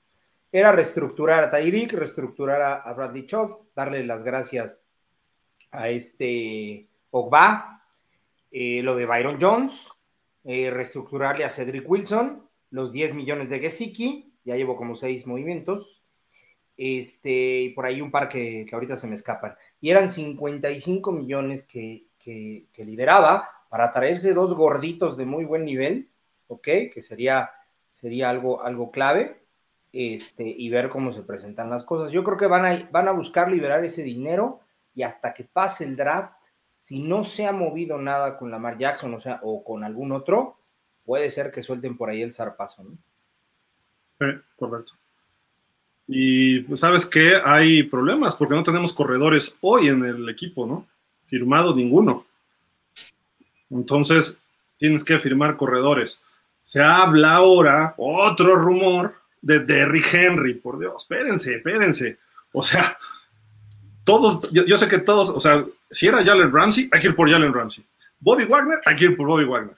Eh, ahora es este Derrick Henry, hay que ir por Derrick Henry. De los corebacks, bueno, ya, ya lo mencionamos, ¿no? Entonces, no podemos, o sea, por más que queramos, si traemos una estrella, nos va a ir bien. Uno. Todo el mundo quiere estar en Miami, ya ves. De acuerdo, eso sí, eso es lo, lo, bueno, fíjate, dentro de todo, porque con Flores empezó eso, pero el último año como que sí se vino abajo. Y se está reviviendo eso de que quieren ir a Miami. Muchos jugadores, incluso un coreback amigo de eh, Aaron Rodgers, dijo, si Aaron Rodgers quiere irse a un equipo armado, que se vaya a Miami. No se vaya a los Jets, que se vaya a Miami. Miami está listo para el Super Bowl. Así lo ven los jugadores. Quizá nosotros somos más críticos a veces de nuestro mismo equipo ¿no? Pero si lo ven los jugadores así, ¿por qué lo están diciendo? Porque ven la defensiva, la llegada de Fangio, porque tienes ahí a Mike, McDaniel que dentro de su nerdez a lo mejor saca chispazos ahí medio interesantes, tienes un Darrell Bebel ahí, ¿no? Sí, sí, sí, creo que el staff de, de coacheo viene bien, creo que jugadores, tenemos por ahí también jugadores clave, entonces, pues el equipo está a piezas, ¿no? Por ahí de llenar algunos huecos y podemos ser contendientes. Faltan dos piececitas o tres, ¿no? Quizá dos a la ofensiva, una a la defensiva, y párenle de contar, y que se mantengan sanos, ¿no? Porque si no, eso es un problema, ¿no? Y, que firmes a lo que no has firmado, que ya tenías en el roster, ¿eh? O sea, también, esa es la parte. También. Ahorita es, creo que esa es la parte crítica. Creo que ahí podríamos deshacernos de varias cosas, ¿eh? Sí. Y renovar. Sí, sin duda, sin duda. Y haces espacio con lo que decía Polo, ¿no? Pero, este, eh, si no puedes prescindir de a lo mejor de tus dos más importantes dentro del campo para poder mantener el nivel que, presentaste la temporada pasada y de ahí partir para subir, ¿no? Chop y Ogba como que sobra alguien, ¿no? Ahí. Pues creo que sería Ogba, ¿no? Aunque son de diferentes lados, tengo entendido, pero... Sí, pero ahí el, antecedente de Chop con, con Big Fan Yo le, da, le da certeza a la posición, ¿no? Y Ogba viene de la lesión, la verdad es que no, no creo que, vaya a permanecer en el equipo. Cedric Wilson es otro ejemplo de alguien que, no te dio. Es, eh, eh, eh, es, este, ¿cómo se llama? Este de, Houston, que es tu amigo Fer, se me fue el nombre. Fuller. Fuller. Es, un Fuller 2.0. El, vamos a decir. Aunque jugó un poquito más, ¿no? Regresando patadas. Pero la verdad es que se hablaba maravillas de él en el off-season y no hizo absolutamente nada pero nada, estaba, estaba mejor el número 14, Sherfield, se llama, que, que hasta tuvo una excelente recepción con San Francisco. Y, y también jugó muy bien. Excelente, y el otro, pues cobrando de, de, de, de Array y no hizo absolutamente nada. Que Cedric Wilson, a diferencia de Will Fuller, yo siento que más bien no fue utilizado. Pero cuando lo utilizaron estaba cumpliendo, ¿eh? O sea, yo no lo vi mal. Y Will Fuller, bueno, ahí se quebró el dedo que le, quebró parte hasta de nervios cerebrales, yo creo. No, bueno. Oigan, ¿qué les parece Eric Kendricks, el linebacker de Minnesota? A mí me gusta. A mí me gusta. Sí, yo también cuando lo vi dije, por favor, y creo que se los puse en el grupo. A mí me gusta. Suena bien, ¿eh? Suena bien ese muchacho. No, no creo que sea tan caro. Exageradamente caro, ¿no? No, me, porque sorprende que Brian Flores, bueno, que los vikingos ahora con Brian Flores lo hayan dejado. Quizás es muy caro, ¿no? Para lo que. Es eso, ¿no? Que, los Vikings no le pueden pagar. Pues hay, va a haber buen talento, ¿eh? Por todas las posiciones. Hay que, esperemos que Grier defina claramente y diga, voy por McGlinchy o voy por este guard o voy ya concretamente por Linietes. Si Miami se queda tal cual, y lo hemos dicho varias veces, desde mi punto de vista, no sé qué opinan ustedes, no estamos mal. Sí necesitaríamos un coreback reserva. Bridgewater ya no lo queremos, ¿no? Pero, pero incluso con Tua, este, Monster, Wilson y lo que hay, también yo quisiera que se quedara Gesicki, pero si no, ok, ponme dos gordos y hasta con Tyndall, Roberts y, este, y Baker, está bien, con Fangio a ver cómo funciona. Yo lo vería así y no me quejaría del equipo este año sé que mejoraría un poco. pero si proteges más a Tua, que es muy eh, frágil en muchos aspectos, pues cuando juega le va bien. Es un tipo que gana partidos porque es consistente, porque fue el líder en rating de este año. Y mira, aquí hay unos datos que están muy atractivos. Ahí nada más para eso, Gil, y perdón, nada más para, para eh, agregar, creo que la línea ofensiva sí se tiene que reforzar, sí o sí, o sea, tienes tres piezas buenas y, voy a poner dos y media, y voy a decir por qué. Creo que tienes un Robert Hunt, que es un buen guardia, tienes a un este, Connor Williams, que es un buen centro, y tienes un Terron Armstead, que es una estrella, pero no se mantiene sano. De ahí en fuera, te falta tackle izquierdo eh, y te falta este, tu guardia derecho. Entonces, tackle derecho. Creo que es tackle derecho, perdóname, y tu guardia izquierdo, lo cual no te está ayudando. Todavía tienes que llenar esos dos huecos con alguien consistente y que se mantenga sano. De lo contrario, no vamos a poder tener ni a Tua ni al coreback que llegue sano. Los tres salieron lesionados. Correcto. Los tres. Cuando abrieron, ¡pum!, les fue mal. Tua fue mucho más consistente, ganó 8 de 12, ¿no? Fueron los, juegos que estuvo. Es algo positivo, aunque al final se vino abajo, pero aquí están sus datos, ¿no? De, la temporada, decíamos, que son muy, muy interesantes. Eh, si se queda el equipo como está, es el primer coreback en liderar la NFL en rating desde Dan Marino en el 84. Su contrato, su impacto al tope son 9.6 millones este año. Entonces te la juegas a que te demuestre algo más, que no se lesione y después le das una extensión o de una vez le firmas que para el 2024 tenga su opción de quinto año. Eso es la gran pregunta ahorita. O traes a alguien y lo dejas de backup y que se le acabe su contrato. Hay opciones, pero lo principal es ver qué vas a hacer con Tua y ya lo vimos lo de Daniel Jones. Y Miami tiene que decidir antes del primero de mayo la opción de quinto año, que sería 23 millones. 23 millones para el 24, no para este año, para el 2024. Entonces ahí está interesante. Y acá hay un comparativo. Los quarterbacks de Miami que han liderado la NFL en rating, Tua, Marino, Greasy y Earl Moral. Digo, dos Hall of Famers, Earl Moral, pues un buen backup, ¿no? Eh, está interesante. Con la, diferencia, con la diferencia de que en ese 84 Marino jugó toda la temporada. Correcto. Y Greasy también, bueno, creo que todo el 77 también. Y él no, él jugó el 70% de la temporada. Aquí creo, si me permiten también, lo más salomónico sería darle ese quinto año a Tua, ver qué te puede demostrar. Esperemos que sus clases de Tua Ninja le, estén funcionando.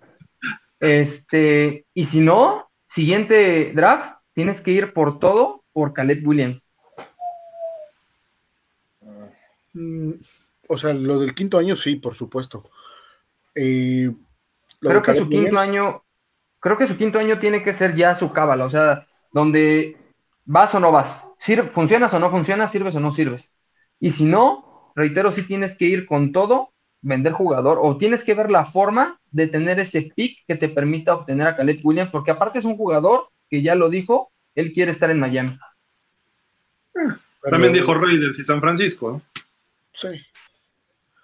Sin embargo, al llegar, si hubiera una probable llegada de Caleb eh, Williams Isra, ya habrían pasado por lo menos dos años, eh, sí, dos años, y algunos jugadores, algunas piezas de las que en este momento están, ya no estarían, ¿ok? O estarían con una baja de juego, ¿no? Eh, Waddle, yo creo iría a la alza y Tyreek Hill iría a la baja, en el caso de la ofensiva. y Hill lo comentaba en algún programa pasado eh, no está mal pensar en el futuro y en un coreback del futuro, pero ahorita, y lo venimos, lo dijimos hace 10 minutos, ahorita el equipo está a dos o tres piezas, ¿ok? Si nosotros nos esperamos a que se sume alguien como Caleb Williams u otro coreback en dos o tres años, ya no vamos a estar a dos o tres piezas, vamos, probablemente estemos a cinco o a cuatro. otro proceso. Un proceso nuevo. Exactamente, y así es como se va haciendo el círculo. Yo creo que cuando tú ya identificaste que en tu temporada estuviste en una cuarta y centímetros para ganar el juego, de, bueno, para en una probable eh, posibilidad de ganar el juego de playoffs y meterte con todo, ¿ok? Cuando ya estuviste a ese nivel tienes que ir por todo, a mi parecer. Si te esperas a que las cosas empiecen a acomodar, tu gente se hace vieja, tus jugadores se van, les ofrecen dinero en otros lados y se acabó. Miami tiene que mover algo entre este año máximo el que viene Si no, nuevamente entramos en reconstrucción. ¿Y qué fue lo que te faltó en esa cuarta y casi nada para, para ganarlo? Te faltó línea ofensiva para que el corredor concretara ese, esa cuarta y, yardas. Hay un poquito de experiencia del head coach, porque creo que la señal. Si quieres la, llamada también, ¿no? Y, sí, la llamada tuvo que ver. Habría que, que, que, sí, McDaniel la riega en ese momento, pero también McDaniel es quien le da pelea a los Bills ah, en un sin duda. de playoff, ¿eh? Sin duda, sin duda, sin duda. Dentro de su novatez creo que hizo un buen papel. Ah, no, sin duda, sin duda. Yo a él le puse una calificación de 8, 7, 5, 8, muy buena, la verdad. y ahí está la respuesta, ahí está la respuesta. ¿Qué tienes que buscar? Línea ofensiva.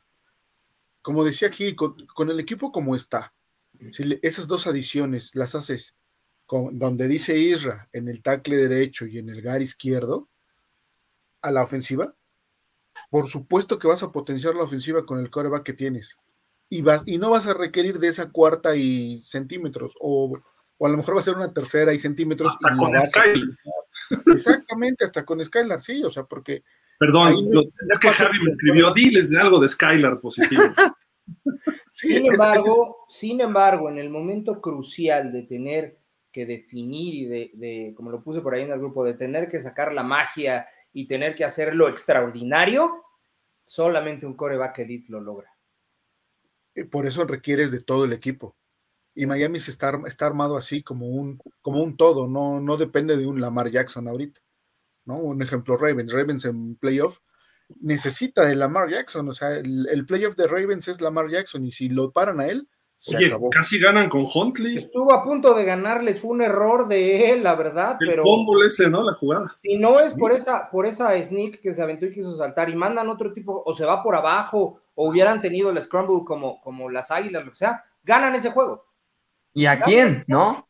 Aparte, ¿a quién tenían de enfrente? Y en sí, Sí, pero ahí tiene que ver el coachado, Isra. Es un coachado de alto nivel. Harbaugh lo hace muy bien. Sí, sí, sí. yo creo que Harbaugh ya no es el mismo de antes, ¿eh? Muchos de los problemas de Lamar ha sido consecuencia de mal coach de Harbaugh. Otro tipo de coach podría explotar a, Lamar de otra forma, ¿eh? creo, creo yo, creo yo. Pero bueno, Harbaugh ya como que no está cuajando algo, se la juega cuando no debe, va por conversiones, etcétera. Ya no es el que me gustaba antes cuando, cuando yo flaco y eso, ¿no? Y creo que los Ravens se han equivocado en varias cosas, pero eso es bronca de ellos. este, me gusta ese equipo, siempre me ha gustado, pero, y Harbaugh creo que es un muy buen coach, pero ya no lo veo tan, tan como cuando ganaron el Super Bowl en esas épocas, como que ya, ahora sí ya estoy en mi, en mi comfort zone, en mi zona de confort y ya está manejando las cosas de otra forma, a diferencia de Andy Reid, que sigue mejorando, ¿no? Este, que yo lo veo así, pero, y sus asistentes ya no están tan sólidos como antes. Y ahorita veo en Miami un staff muy sólido. Quizá McDaniel y no, no digo que así sea, sea el punto débil del staff ahora, ¿no? Por la inexperiencia como head coach, no, no porque no tenga capacidad. Y el coach de línea ofensiva, y el de línea ofensiva. Ah, bueno, sí. Correcto. Sí, sí. Sí, y ese que llegó. Por eso ya no está. Oigan, este, el que estuvo muy cerca, bueno, estuvo tocando puertas en diciembre de San Francisco y de Miami, aunque ustedes no lo crean, el señor Felipe Ríos. No, bueno. Dijo, como no tienen coreback, aquí estoy. Y ni lo peló San Francisco porque tenían a su Mr. Irrelevant y ni lo peló Miami porque teníamos Skylar, ¿no? Pero, no sé, eh, si ya se retiró, pues ya retírate bien, está peor que Brett Favre también este hombre, ¿no? O, hazle como Brady, me doy un tiempo como Rogers, fumo ayahuasca, o bueno, no sé si se fuma o lo que sea, y de tomo mis decisiones. Pero este cuate ni está, ni si está, ni, o sea, ni picha, ni cacha, ni deja batear, ¿no? Entonces, pero bueno, son, son rumores, pero sí ocurrió eso. Fue a tocar la puerta y le dijo a Greer, oye, si necesitas coreback, acá estoy. Y le dijo también a, John Lynch, si, si necesitan a Cando, ¿eh? y reafirmando el, comentario, eh, bueno, que, mencionaban hace, hace unos minutos, como ya este, jugadores, hasta exjugadores, quieren, quieren ir a Miami, ¿no? Es algo eh, muy, muy bueno. Bueno, yo desde este punto de vista lo, lo veo así de que ya este, independientemente de los problemas de la administración, pero ya equipo se están consolidando porque es cualquier jugador que, que es agente libre, luego, luego lo, lo relacionan con, con, Miami, ¿no? Entonces, eso es algo, algo muy bueno porque los jugadores quieren ir ahí, que eso, eso es un punto muy importante, que el jugador quiera ir a, a la organización y más a, Miami, ¿no? Comentaban lo de, lo de Derek Henry, sí, yo también cuando, cuando vi la noticia, cómo relacionan ya todos los jugadores o la mayoría de los jugadores ya con, con Miami, ¿no? Y ahora hasta exjugadores. Entonces, eso es algo eh, muy, muy peculiar que eh, lo he visto pocas veces, ¿no? Nada más ahí con los Patriotas, ¿no? Cuando empezaron a, a, ganar, que todos querían ir allá y ahora ya como que que se está volteando, ya todos quieren venir a, acá. Y eso, lo veo muy, muy bueno para, para la organización, ¿no? Mira, ya está. Jalen Ramsey, Bobby Wagner, McGlinchy, y traemos a Derrick Henry y a Tom Brady. Ya, somos campeones. Dream Team, ya, se acabó. ¿Y tu nieve? Oh, pues, es que como, como ha reaccionado los Dolphins durante estas tres, cuatro semanas, pues es lo que queremos, ¿no? Si, si, te pones a sumar todo, es que viene Bobby Wagner, hay que ir por él, Jalen Ramsey, hay que ir por él, Derrick Henry, hay que ir por pues tráete a todos ya de una vez, ¿no? y les te ofrezco 5 millones de dólares, pero vamos a ser campeones. ¿Ya? ¿Ya? ¿Para qué, ¿Para qué le movemos? ¿Qué prefieres, ser campeón o, guardar tu dinero en la cartera, no? Pues exacto, así le dices a todos. Pues es que ahí están, los, ahí están, los, ejemplos. Ya nada más para terminar, Gil. Ahí están los ejemplos. O sea, uno es Aaron Rodgers y el otro es Tom Brady, ¿no? Sí, Brady, su salario que andaba en veintitantos, ¿no? Veinticinco, cosas así. Él prefiere ser campeón, Rodgers no. Vamos a ver comentarios. ¿Quién se anima a leerlos? Yo me los echo si quieres. Mm, ok, es Francisco Javier Roldán, buenas noches, Dolphins. Eh, de Unier Fuentes, buenas noches y muchas bendiciones al mejor programa de fútbol americano. Ay, gracias, Unier. Ricachá López, saludos al mejor panel de nuestros poderosos Dolphins. Saludos a Ricachá. Ben Cariker, pero antes que se vaya, métanlo al bote un año por ratero, la verdad, cínico, solo robó. No sé a quién se refiere. Ah, a Byron. Fuller, ¿no? Fuller. Probablemente a full. ya, tenemos dos. Le, queda el saco a muchos. a Byron Fuller se refería. No estamos hablando de política, ¿verdad? ah, bueno. Eh, Pap Carco, saludos Gil, Panel y Dolphins, gracias por el martes de terapia. Saludos, Pablo. Eh, Ricachá López, pero no los escucho. Ah, caray. Pues súbele el volumen, hombre, no seas así. Arrabal Chosno, buenas noches, Gil, Leopoldo, Diego y Fer, qué milagro. Un saludo a todos. Ahorita está en reestructuras adiós a Byron y Z en la prioridad ahorita sería Wilkins, Sealer y Waddle. Sacas a Baker, Wakala, va y contratas a, a, Wagner y la defensiva está hecha. Está atacando, ¿eh? Rápido, así se fue. No, no sé. Eh, Armando J. Morphy, buenas noches. ¿Qué piensan de los antecedentes de coreback con conmociones? Young, Montana, Aikman, etcétera. Nunca se recuperaron. Al contrario, Tua con tres conmociones en un año, no se espera lo contrario. Es momento de ir con todo por Rodgers o buscar un corredor estelar que baje la presión sobre Tua y así disminuir la probabilidad que lo capturen. está hablando de Henry, ¿no? Específicamente como corredor. ¿Cómo lo ves? Pues habría aquí mucho que elaborar, ¿no? Finalmente, este, un corredor bueno le viene, le viene bien a cualquier equipo, no es exclusivo de, Miami, ¿no? ¿no? No, no va exactamente por ahí. La presión sobre Tua no creo que sea el tema. El tema es que él empiece a desarrollar ciertas eh, eh, capacidades de, fútbol que le pudieran ayudar a no lesionarse. Eh, yo en lo personal creo que cuando tú tomas decisiones inteligentes, también te protege de lesiones, ¿no? Eh, esta jugada de las Bengals que le hemos comentado tanto, eh, es, culpa 100% de él, el, haberse lesionado. No, no sigue la progresión de la jugada y debió de haber corrido, ¿no? Lo hemos mencionado varias veces. Entonces, eso es una mala decisión de fútbol. Eh, y en lo general, creo que si él aprende a, saber cuándo rendirse, a saber cuándo eh, eh, eh, cuándo entender que la jugada ya no, no va a salir, ¿ok? Que ya no insista o que ya no pretenda insistir en, lanzar o ganar yardas y aprende a rendirse un poquito antes o a tomar decisiones de lanzar el balón afuera o a tener lecturas más rápidas que hagan que ya, no que ya no tenga el balón en sus manos y que eso haga que ya no lo puedan golpear o que ya sea con menor riesgo, todo esa, ese, ese crecimiento de fútbol pudiera hacer que él se lastimara menos.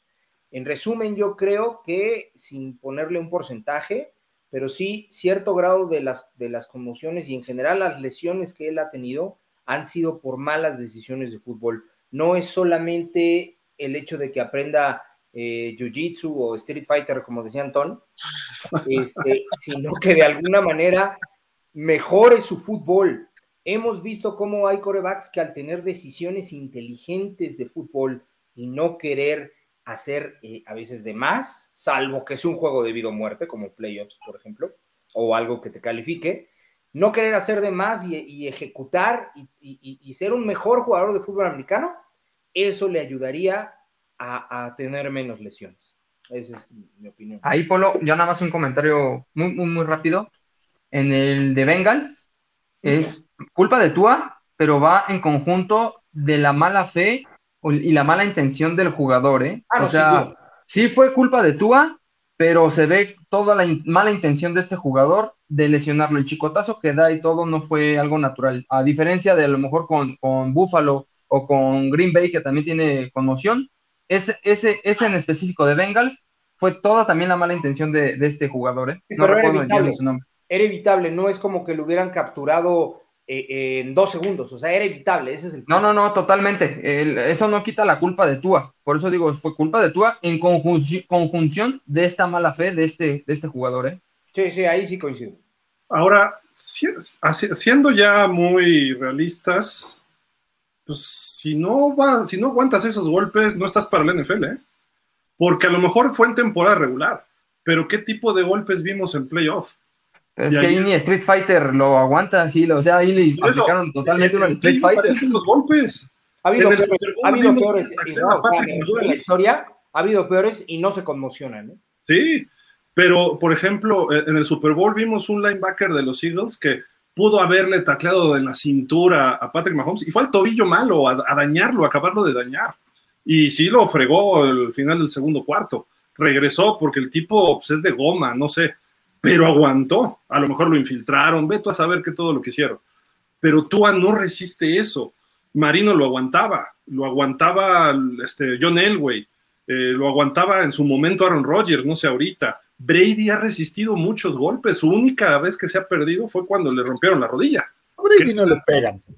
A Brady le tocan con. No, le dan durísimo. y cuando le llegaron a dar. y luego, luego lo castigan. Cuando le llegaron a dar, algo que sí hay que reconocerle este, eh, eh, a Tom Brady es que tiene una capacidad, y no hablo específicamente de saber caer, ¿ok?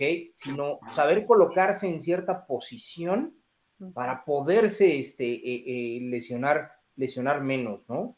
Entonces, este, sí creo por ahí que, que, es una cuestión también, ¿se puede entrenar para eso? Sí, sí, sí se puede entrenar, pero también depende mucho de, de, de, cómo tu cuerpo resista, o sea, cómo, pues sí, la, la, la, calidad, cómo, cómo te haya salido la, este, la infraestructura, ¿no? O sea, eh, ¿cómo, cómo, estés de, bien hecho, por así decirlo, ¿no? La maquinaria que tienes. ya, eso ya es personal.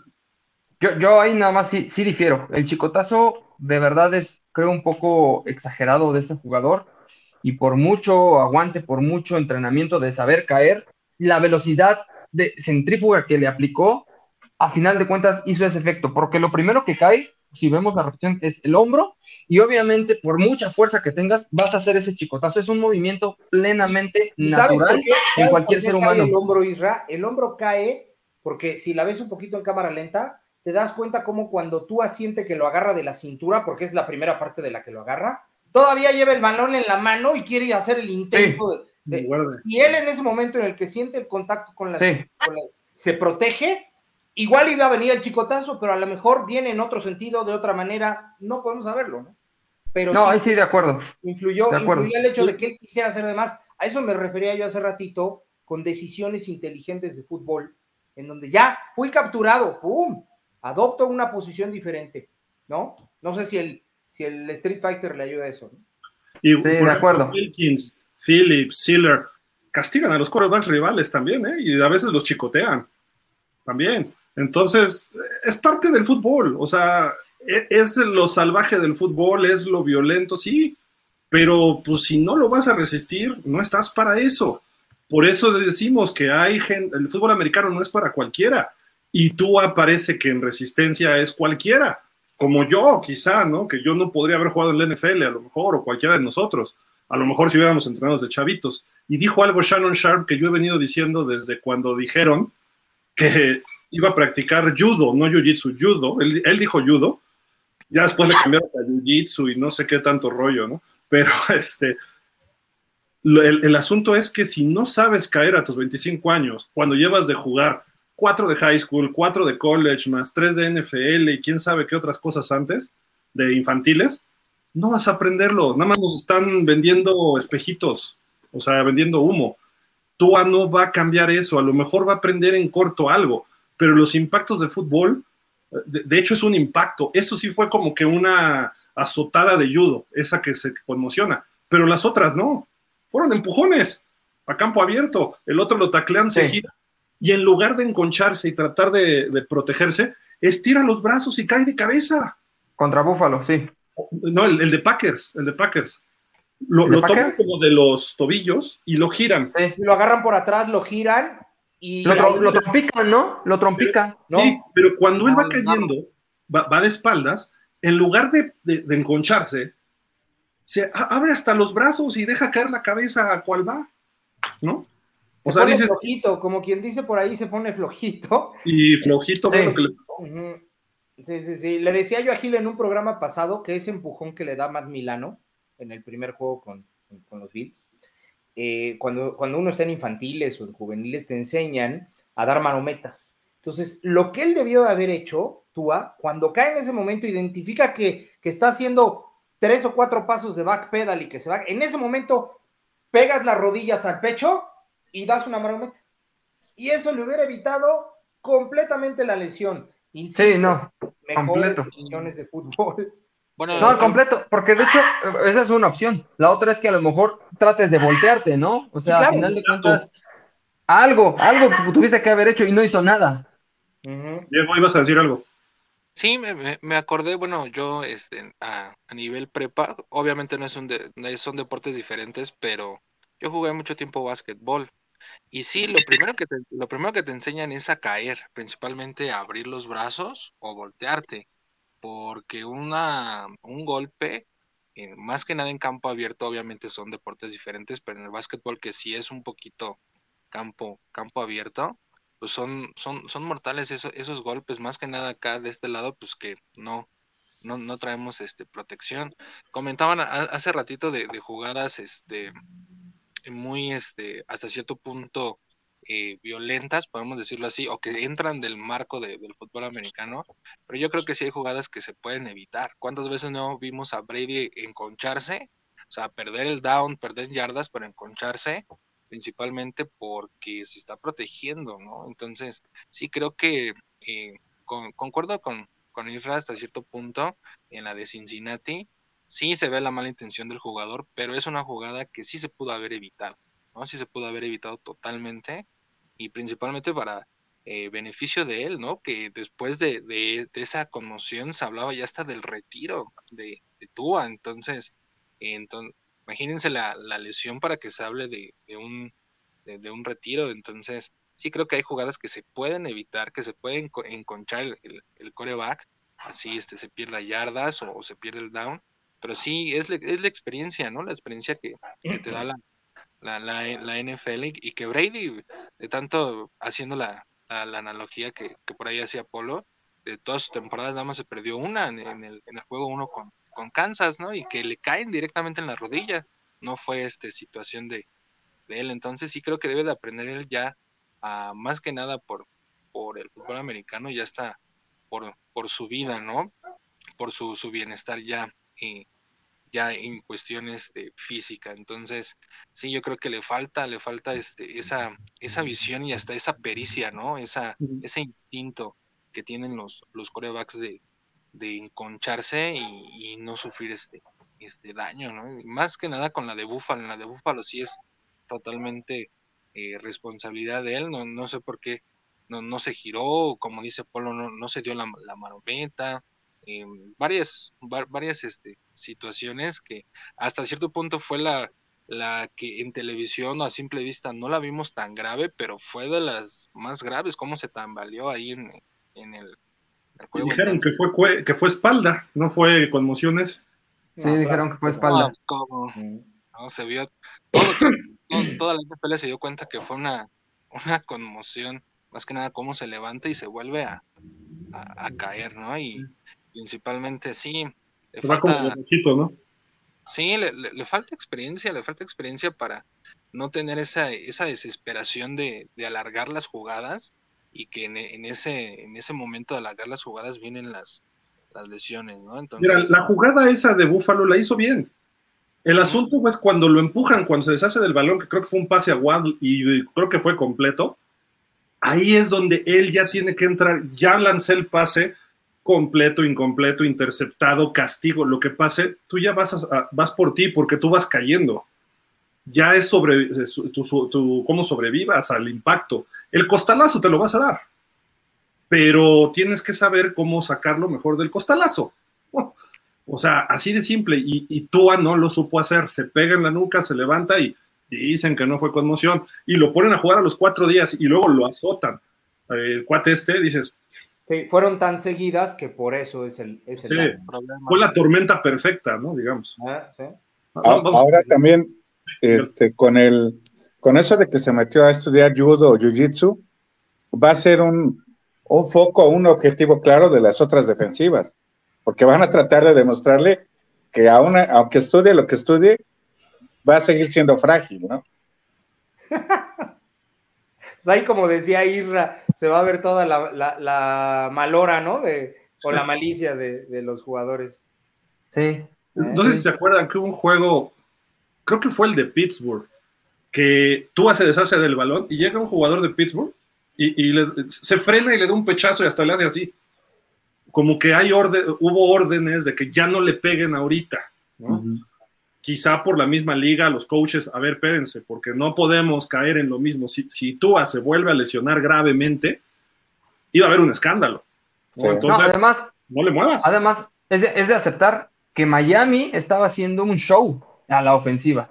Miami estaba liderando rankings, estaba haciendo puntos, o sea, era un espectáculo hoy ver a Miami obviamente la NFL no le convenía arruinar ese espectáculo. Entonces, yo también creo que por ahí hubo indicaciones de que por favor ahorita no, le no lo tocaran o no lo estuvieran agrediendo tanto. diciembre.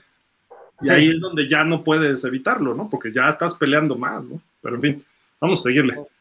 Eh, Arrabal Chosno, a la ofensiva traes, eh, traes fondo a la línea y, ya está, porque tú vas a estar esta temporada y Lamar no va a venir a Miami y no vendrá a futuro. Okay. Oscar Vázquez, buenas noches amigos, les dejo mi like esta noche. Gracias, Oscar. Oscar Vázquez, mejor Trubisky a los Dolphins, no, por favor. como backup pues está bien, o sea. Sí, como backup, sí. Roger Kravitz, Dolphins, empieza el circo de la agencia libre. Lamar Jackson quiere su contrato garantizado, ok, se lo dan. Eh, ¿Cómo garantiza que va a tener los números del año eh, que fue MVP? O que no se va a lesionar como cada año, ¿qué opinan? Totalmente de acuerdo. Sí, sí, sí, no puedes garantizar los resultados, ¿no? Lo que puedes garantizar mucho menos, es un funcionamiento, ¿no? Y mucho menos mantenerte sano en esta liga, ¿no? Pues no. Rafael Rangel, saludos caballeros. Sé que el señor Gildardo no estará de acuerdo conmigo, pero ya es un fastidio la novela de Brady, los mismos capítulos cada año. Eh, Edgar Chávez, Tom Brady en Miami es como ver a Cuauhtémoc Blanco en las chivas. no, no, no, no. Está eh, Roger Kravitz, van bien los jugadores eh, que se han cortado y los que faltaron. Creo que Carson Wentz puede ser un buen backup. Y en Un mundo ideal traer a Derrick Henry si nos alcanza. Creo que se darán varias sorpresas, Dolphins. Lo de Carson Wentz dijo que estaba dispuesto a poder estar como backup, ¿eh? Sí, pero no lo veo como backup porque también es muy propenso a lesiones. Mientras no se lesiona al mismo tiempo que tú, no hay bronca. Pero ¿quién no te dice que nos pasa lo de Bridgewater y Sí, exacto, ¿no? Entonces. Eh, Jorge Fergadís, buena noche y saludos para todos. Por fin los pude ver en vivo después de un tiempo. Tom Brady, ¿de verdad estamos tan desesperados? Tom con cero movilidad y sin línea ofensiva y su ADN es patriota. Trampriota, perdón. no, bueno. Oye, si viene y hace trampas y nos da un Super Bowl, que venga. No, a ese precio no, no. Mira, que le dé un Super Bowl, ya después que se vaya. Y ya después armamos un equipo a largo plazo. Ahí sí coincido 200% con Fer. Jamás en la vida con trampas. Chula se está retorciendo de lo que estás diciendo, ¿eh? Sí, claro, por supuesto.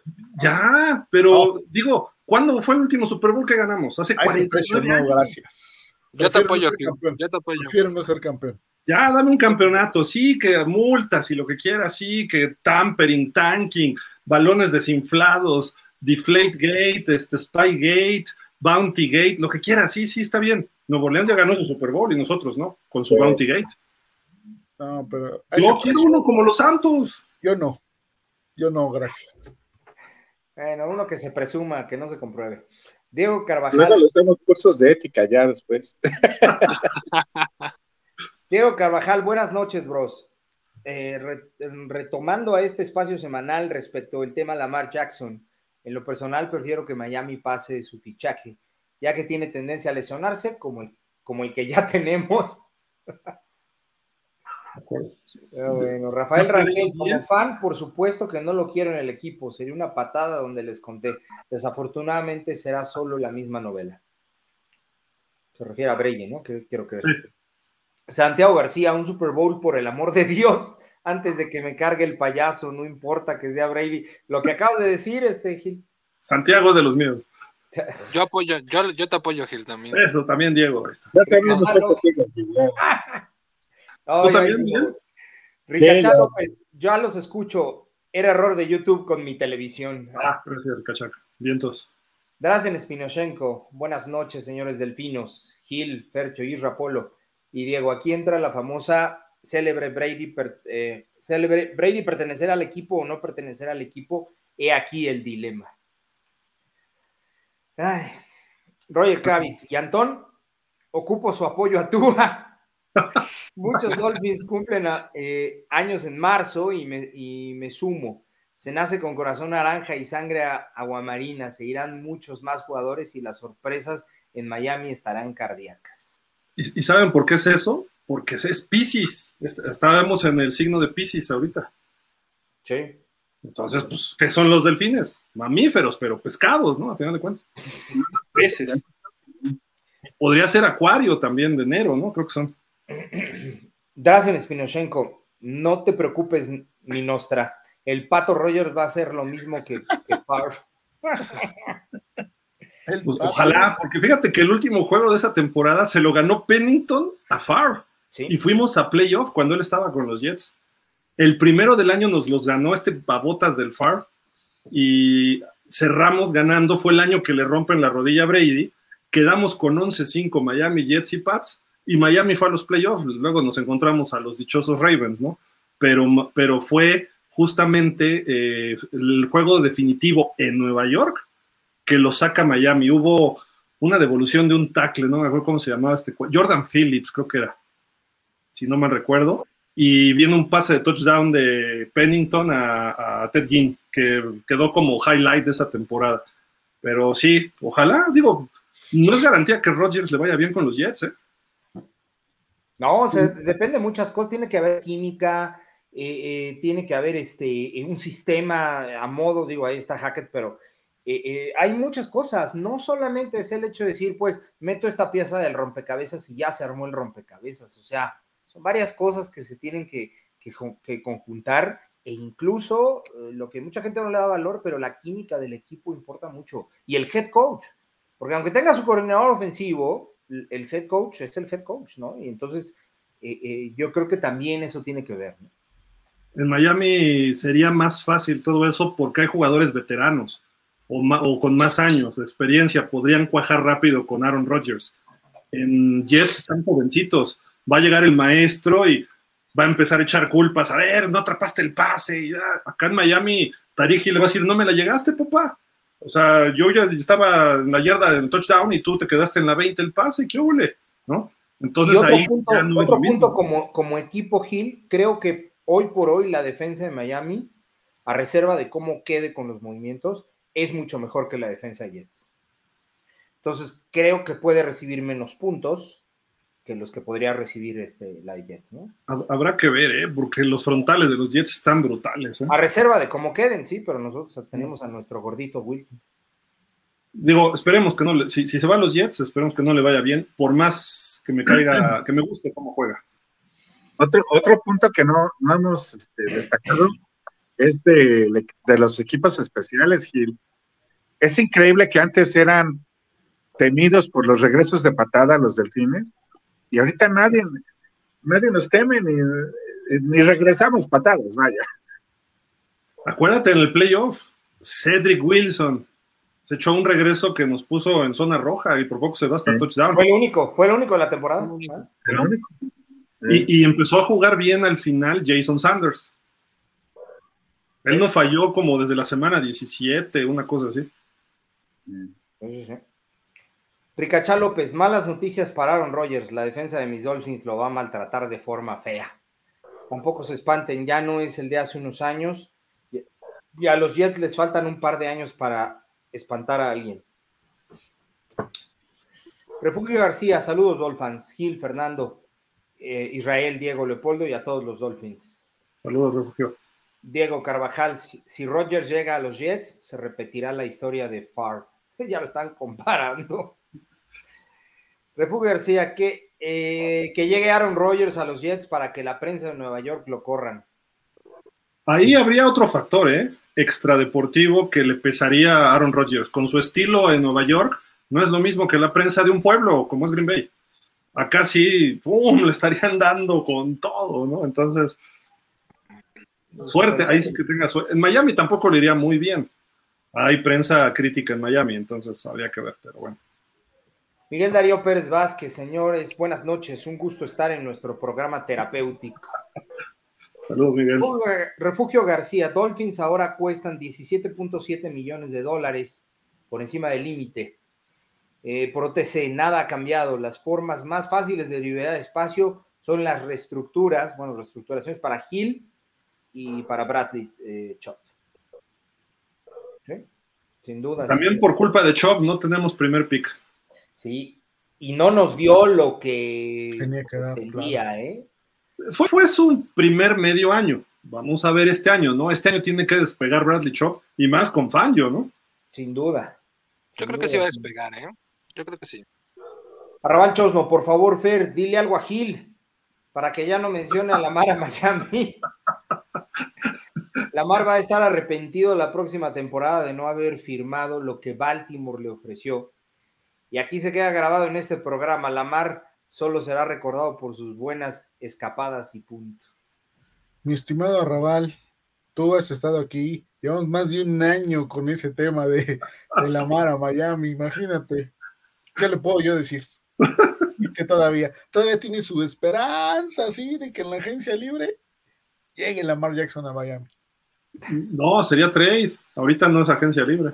Bueno, ya de, como quieras. Ah, no, perdón, perdón, no sería trade, sería con una oferta. Sí, con una oferta y, picks a cambio. Y, que los Ravens no le igualen la oferta, además. Entonces, pero tú lo pronosticaste, Gil. Eres nuestra Gil, por eso. Oh, Roger Kravitz, no me preocupa si Roger se va a Nueva York. ¿Qué decían de los Broncos con Wilson? Bueno, eso es cierto.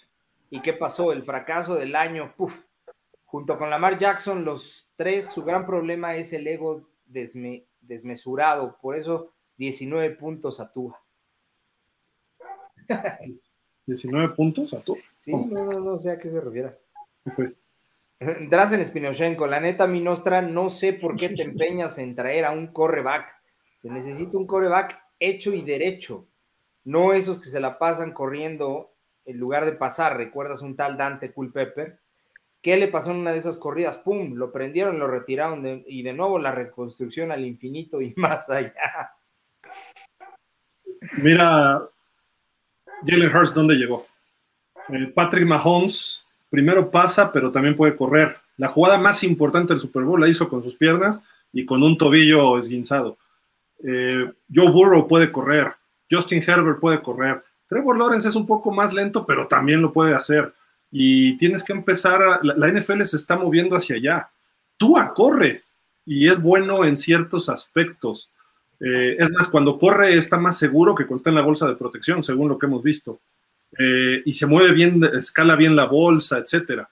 Pero si necesitas un coreback y más con una línea mala en Miami, necesitas que alguien se pueda escapar y si no encuentra receptor, que te gane 12 yardas. No te estoy pidiendo que se me escape 80, pero que te gane 12 yardas, que eso sí lo hace tú, no estoy diciendo que no. Eh, Teddy Bridgewater ya no lo hacía, Skylar intentó, pero muy lento, entonces sí necesitas un quarterback más versátil. Eh, lo de Culpepper no era tan móvil, ¿eh? para ser afroamericano no era tan móvil y sí le tronaron las rodillas espantoso los de Carolina. Eh, se movía mucho más un Randall Cunningham, si se acuerdan, o Michael Vick. Eh, ¿Quién más podría ser de los espectaculares así? Este? Lamar Jackson, por ejemplo, si lo empiezas a disciplinar, puedes hacerlo un coreback como Patrick Mahomes, que empiece a pensar primero en pasar. No le pones puros RPO, sino le pones más bien play actions si no encuentra, puede correr. Pero en Miami, con los receptores que hay, va a encontrar receptores siempre. Entonces, ¿por qué traer un correback? Porque es, una, es un arma extra en tu ofensiva. Y puedes correr de repente, ya sea el scrum ese de rugby o mandas un RPO que tu coreback puede escaparse 30 yardas en, en una jugada importante, no, no precisamente una jugada rota, sino una jugada diseñada. Entonces, yo creo que es hacia donde va la NFL e incluso los corebacks blancos actuales se les requiere que corran. Por eso yo, sí quisiera un coreback. Yo no, yo, yo prefiero un coreback que tenga eso como recurso. Exactamente, yo iba a decir lo que dice Fer. Debe ser un recurso y no un sistema. Sin embargo, ¿qué fue lo que dije? Un, recurso muy bien empleado.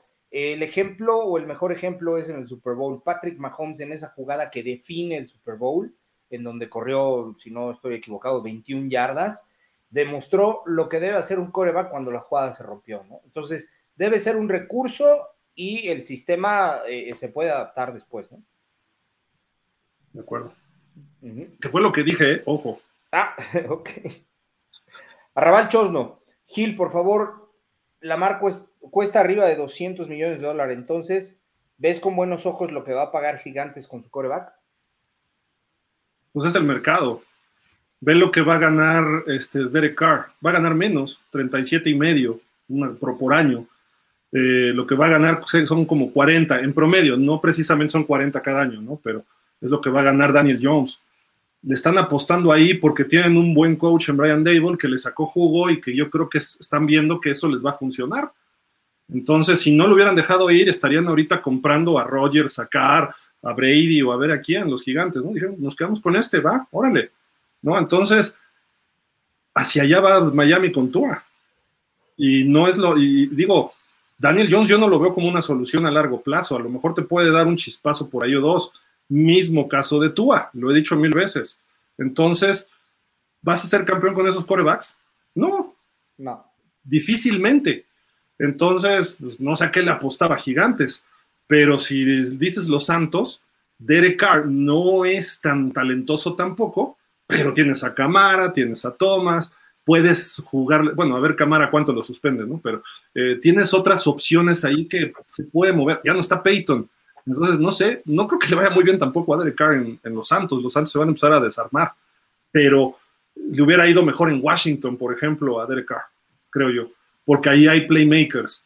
Entonces, son corebacks buenos, arriba de la media, que pueden tener sus picos de un top 10, un top 5 de repente, cosas así, bien coachados. ¿Que fue, mucho? Sí, sí fue mucho lo que le dieron a Daniel Jones, sin duda. Y lo que le, si, se queda Tua y le dan algo parecido o más, va a ser muchísimo también. Si lo, tú me dices lo que le dieron a Dak Prescott, fue muchísimo. Eh, incluso a lo de Derek Carr, creo que Derek Carr debió haber andado en 35, pero pues va para arriba. Este año entran los nuevos contratos de televisión. El tope salarial va a brincar como, son como 15, 17 millones de dólares. Y lo que viene en los próximos años. Entonces ahorita puedes pagar caro, pero en tu segundo o tercer año de contrato, si estás haciendo ahorita, se va a venir abajo y entonces el tope salarial te va a permitir comprar otros jugadores. Si, si Miami quiere comprar un quarterback, es este año. Este. Tráete a la mar por 250 millones y dale 200 garantizados. Órale, va. Si es que lo quieres hacer. Pero le dices, en el tercer año es donde te voy a dar 70 millones en ese año. No ahorita, ahorita te voy a dar 30, luego te voy a dar 50 y luego te voy a dar 70. ¿Por qué? Porque va a ir creciendo el tope salarial y entonces te puedes ir moviendo. No, y además ya demostraste algo, ¿no? Sí, sí, además, ¿no? Además. Refugio García, el mariscal de campo retirado en la NFL, Philip Rivers, ha expresado su deseo de regresar a la NFL. Ya se puso en contacto con Niners y Dolphins para salir de la jubilación a finales de la temporada. Pero fue al final del año pasado, ¿eh? Sí, sí. Arrabal no creo que está muy sobrevalorado la mar, pero lo que nos debe preocupar son nuestros Miami Dolphins. Ahora no creo que encaje bien con Miami cuando le paga una lanita a Gil por sus recepciones y traes un coreback que te va a correr cuando le llegue la presión. Entonces la pregunta sería, ¿es costeable este duelo de egos en Miami? Corre porque no tiene receptores. Su mejor receptor es el ala cerrada Mark Andrews. Hay que analizar lo que pasó en Baltimore. Eh, y si se acuerdan del juego contra Miami, puso un pase perfecto con Marquise Brown, creo que fue, y se escapó 70 yardas. Puede lanzar, y cuando nos jugó de novato, metía bombazos de 70 yardas. Y yo le he visto partidos que ha venido de atrás con puro brazo hay que, hay que ver el contexto completo de Lamar Jackson. Él tiene el talento, está ahí a lo bruto, digamos. O sea, le falta pulir. Es como un eh, diamante recién sacado de la mina. Tienes que tallarlo, tienes que ponerlo y lo puedes explotar y se puede convertir en un coreback élite. Y tienes a Darrell Bebel, que es un gurú de los corebacks. ¿Y por qué corre? Corre por sistema en Ravens, no porque tenga que correr porque le están llegando. Le dan RPOs y él prefiere quedarse con el balón, porque dice, es gano más 15 yardas que me van a tirar el pase estos babotas. O yo de repente ya entré en un mal momento y no estoy pasando bien porque no le saben coachar esas situaciones. Acá en Miami no va a ser la figura central de correr, va a ser un recurso extra y te daría una, o sea, te abriría el campo de otra forma y te puede mandar el pase 80 yardas a Tyreek Hill, lo que hacía Patrick Mahomes. Con Tua no puedes hacer eso, tiene que ser un pase largo de 50, 60 yardas de sistema. O sea, que la primera trayectoria ya se desmarcó, ahí va el pase, porque ese es el rango de Tua. Entonces, Lamar Jackson puede correr para un lado, para otro y cruzar el campo 70 yardas, sin problema. Y, verticales, o sea, puede lanzar hasta unas 80. Y tiene la puntería. Entonces, yo sí veo que cuadre en un sistema en Miami y, se lo, y Mike McDaniel se supone que es un genio ofensivo. Sí podría ser. A lo mejor no se da, pero de que cuaja, cuaja, sin, mayor problema. ¿eh? Sí. Rubén Jesús, Gerardo Cuadrilla de la Rosa, Henry quiere venir a Miami. Pues, que se venga de agrapa. Diego Carvajal, Lamar no vale 250 millones garantizados. Para mí vale lo que le pagaron al petardo de Daniel Jones y con la mitad garantizados. Sí, a mucho. ¿Cuánto le dieron garantizado? Como el 60%, ¿no? A Lamar a Daniel Jones. Sí, sí, perdón, a Daniel Jones. Darren Spinoshenko, si le van a pagar eso a Daniel Jones, la neta, mis gigantes de toda la vida se van a ensartar ellos solitos. Eh, Rubén Jesús Gerardo Cuadrilla de la Rosa. Para el colmo, Aaron Rodgers será eh, a Jets. Va a ser una temporada fea con Tua. Es el coreback más bajo en rating. No, pues creo que ahí sí está mal. No, fue el mejor. Pues sí, sí fue el mejor. Refugio García, el martes los Baltimore Ravens usaron la etiqueta de franquicia no exclusiva de 32.4 millones de dólares en el mariscal de campo Lamar Jackson. otros equipos, pero los Ravens tienen derecho a igualar cualquier oferta que acepte o pueden dejarlo caminar a cambio de dos selecciones de primera ronda. Mauro Alejandro Monroy se seña. Muy buenas noches, Dolphins. Considero que es más benéfico que se fortalezca la línea ofensiva y se le dé un voto de confianza a Tua. ¿Otro?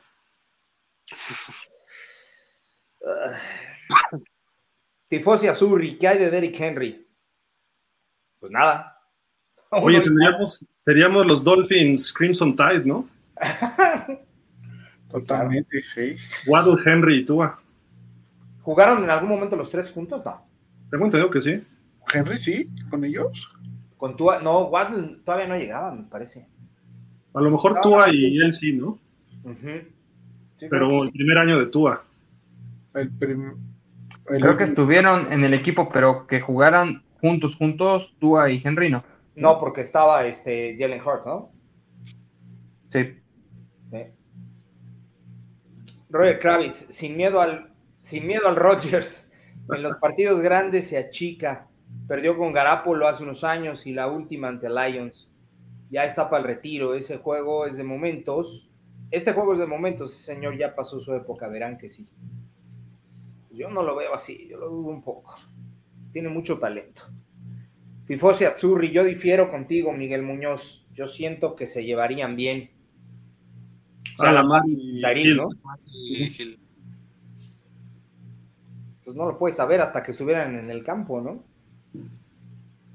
Entonces, por lo menos no le diría como a Gesicki, a que lo saluda como un hombre blanco ordinario. Mauro Alejandro Monroy se seña, es muy preocupante que el personal del staff médico sea de segundo nivel, eso es cierto. ¿eh? Pero está interesante ahí, porque en las calificaciones que le dio la, la NFLPA, Miami es de los mejores, o sea, es el segundo, el segundo mejor empatado con. Abajo de Minnesota. Entonces, y en las calificaciones de, del trato de los médicos y todo eso, todos los jugadores los califican. Ah, ahí califican instalaciones, nutriólogos, alimentación, gimnasio, sí, este, y staff, este, eh, staff eh, de coaching. Staff de coacheo, este. Son cinco o seis criterios y todos estuvieron bien arriba, ¿eh? Sí, claro. Es que todo es nuevo en Miami ahorita. Sí, sí, sí, sí, el campo de entrenamiento. Sí, todo es nuevo. Drazen Spinochenko, yo estoy con Isra. Los corebacks están escasos. Hay muchos del montón con disque etiqueta de coreback y son un fraude. Los buenos al Patricio Jamons, el burrito Justino Heriberto y quizás el Trevor Blondie. Y párale de contar. Lo mejor son los apodos. No, no, el de Trevor Blondie está genial, qué bárbaro. Robert Kravitz, critican a Tua por sus lesiones, es verdad, pero en las últimas dos temporadas Lamar Jackson perdió 10 partidos y año con año sus números van a la baja. Eh, Jurgen, tu apoyo. Ah, pero el señor quiere 250 millones garantizados. Sí, se perdió 10 juegos de los últimos 22, Lamar Jackson. O sea, casi la mitad. Un poquito abajo, uno abajo de la mitad. Son, son muchos. ¿Pero por qué? Porque lo arriesgan demasiado, porque tiene que correr de más. Tienes que cambiarle que corra nada más en ciertas situaciones. Y especulando que, de, que los últimos tres o dos o tres de esta temporada, pues ya, ya no quiso. Ya no quiso jugar, claro. Le dijo, ay, se ven ya, hagan lo que quieran. Que también desde high school es el estilo de, de la mar, ¿eh? Correr. Eh. ¿Y quieres tú a este, a Caleb Williams, Israel? pero ese pasa. Pero eh, es lo que te iba a decir, es un Lamar con brazo. Lamar tiene brazo. Pero creo que está mejor Caleb, ¿eh? Sí. sí pero también necesita llegar este eh, USC a, playoffs, o sea, no. Sí, también. No, se puede quedar solo en la temporada porque te sale un Marcus Russell y ya fuiste. Hoy alguien me dijo que los Titans van a hacer tanking no queriéndolo para ir por Caleb. Están deshaciéndose de todo. O sea, venta de garage, ahí les voy, todo. Derrick Henry, adiós Taylor Luan, eh, van a rematar a Tannehill. Malik Willis no se ve que tenga con qué hacerla, entonces se van para abajo, para abajo, para abajo, para abajo. Tienen el primer pick, capaz de que Caleb Williams dice, me quedo otro año, ahí se ven, ¿no? Pero si, si dice sí le entro, pues ya lo tienen, ¿no? Tienen un coreback de franquicia, pero Sí, podría jugar su año senior, que le llaman, y esperarse todavía un año más. este va a ser el junior apenas. Ese es el junior, ajá. Ah. Sí, es primero es sophomore, creo que se le, le llama sophomore. Y luego ya- Freshman, sophomore, Freshman, junior, sophomore, junior. junior, y luego ya suben al senior. Ujú. Tifosi Azzurri, adiós mi muchacho Noah. ¿Qué No, hombre, sale, sale ¿Qué regalado. Pues tendrías opción de quinto año, le tendrían que hacer lo mismo. güey. Sí, pero ya salió Greer a decir que no va a tomar su opción de quinto año. Ah, ya dijo, ya dijo que no. Sí, no. Justin Jackson, creo, ¿no? Ajá, sí es. Bueno, Ya suena la- ya. No, Noah tiene que romperle este año, sino adiós. Ya. O sea, todavía se va a quedar. No manches. Está canijo, ¿eh? Y este año va a ser dos pick six en un partido. Y un- No los debes del año pasado. Lo- Los dos a Rodgers. Bueno, ahí está, ahí está la predicción. Ricardo Alonso Pérez, hola Gil y a, y a todo el panel. ¿Por qué se está especulando con tener un coreback elite o franquicia si la verdad no es lo que busca Miami para el 23? ¿O sí? ¿Ya se confirmó algo? ¿No? Es que hay reportes de un lado y de otro, ¿no, Fer? No, Sí, tiene que buscar coreback, tiene que buscar su coreback suplente, pero hasta ahorita Greer ya también dijo, Tua es nuestro coreback 2023. Hasta ahorita es lo que se tiene. Lo viene diciendo desde hace mucho tiempo. Desde que acabó que- la Pasa que no el problema de que diga eso no es el talento de Tua. Ya lo hemos dicho muchas veces. El problema es que una conmoción más y a volar. Y nos deja en el aire. Eso es lo que verdaderamente. Sí. O sea, no me preocupa que pueda tener marcas grandiosas, no me preocupa que nos meta playoffs, no me preocupa que haga grandes jugadas. Es un chavo excesivamente talentoso. Lo que me preocupa es What? que una lesión más de a volar. Sí, sí lo es, Gil. Sí, sí, lo es. No, por Dios. Sí es talentoso. Sí, sí es talentoso. Tiene No talentos limitados. No te Pero puede hacer una escuadra fuera de 15 yardas. Es un coreback de NFL. Digo, eso déjaselo a un juvenil. Mm. Pero, ha demostrado ha buenos juegos, Sí pero le falta. Termina en pick contra los Jets.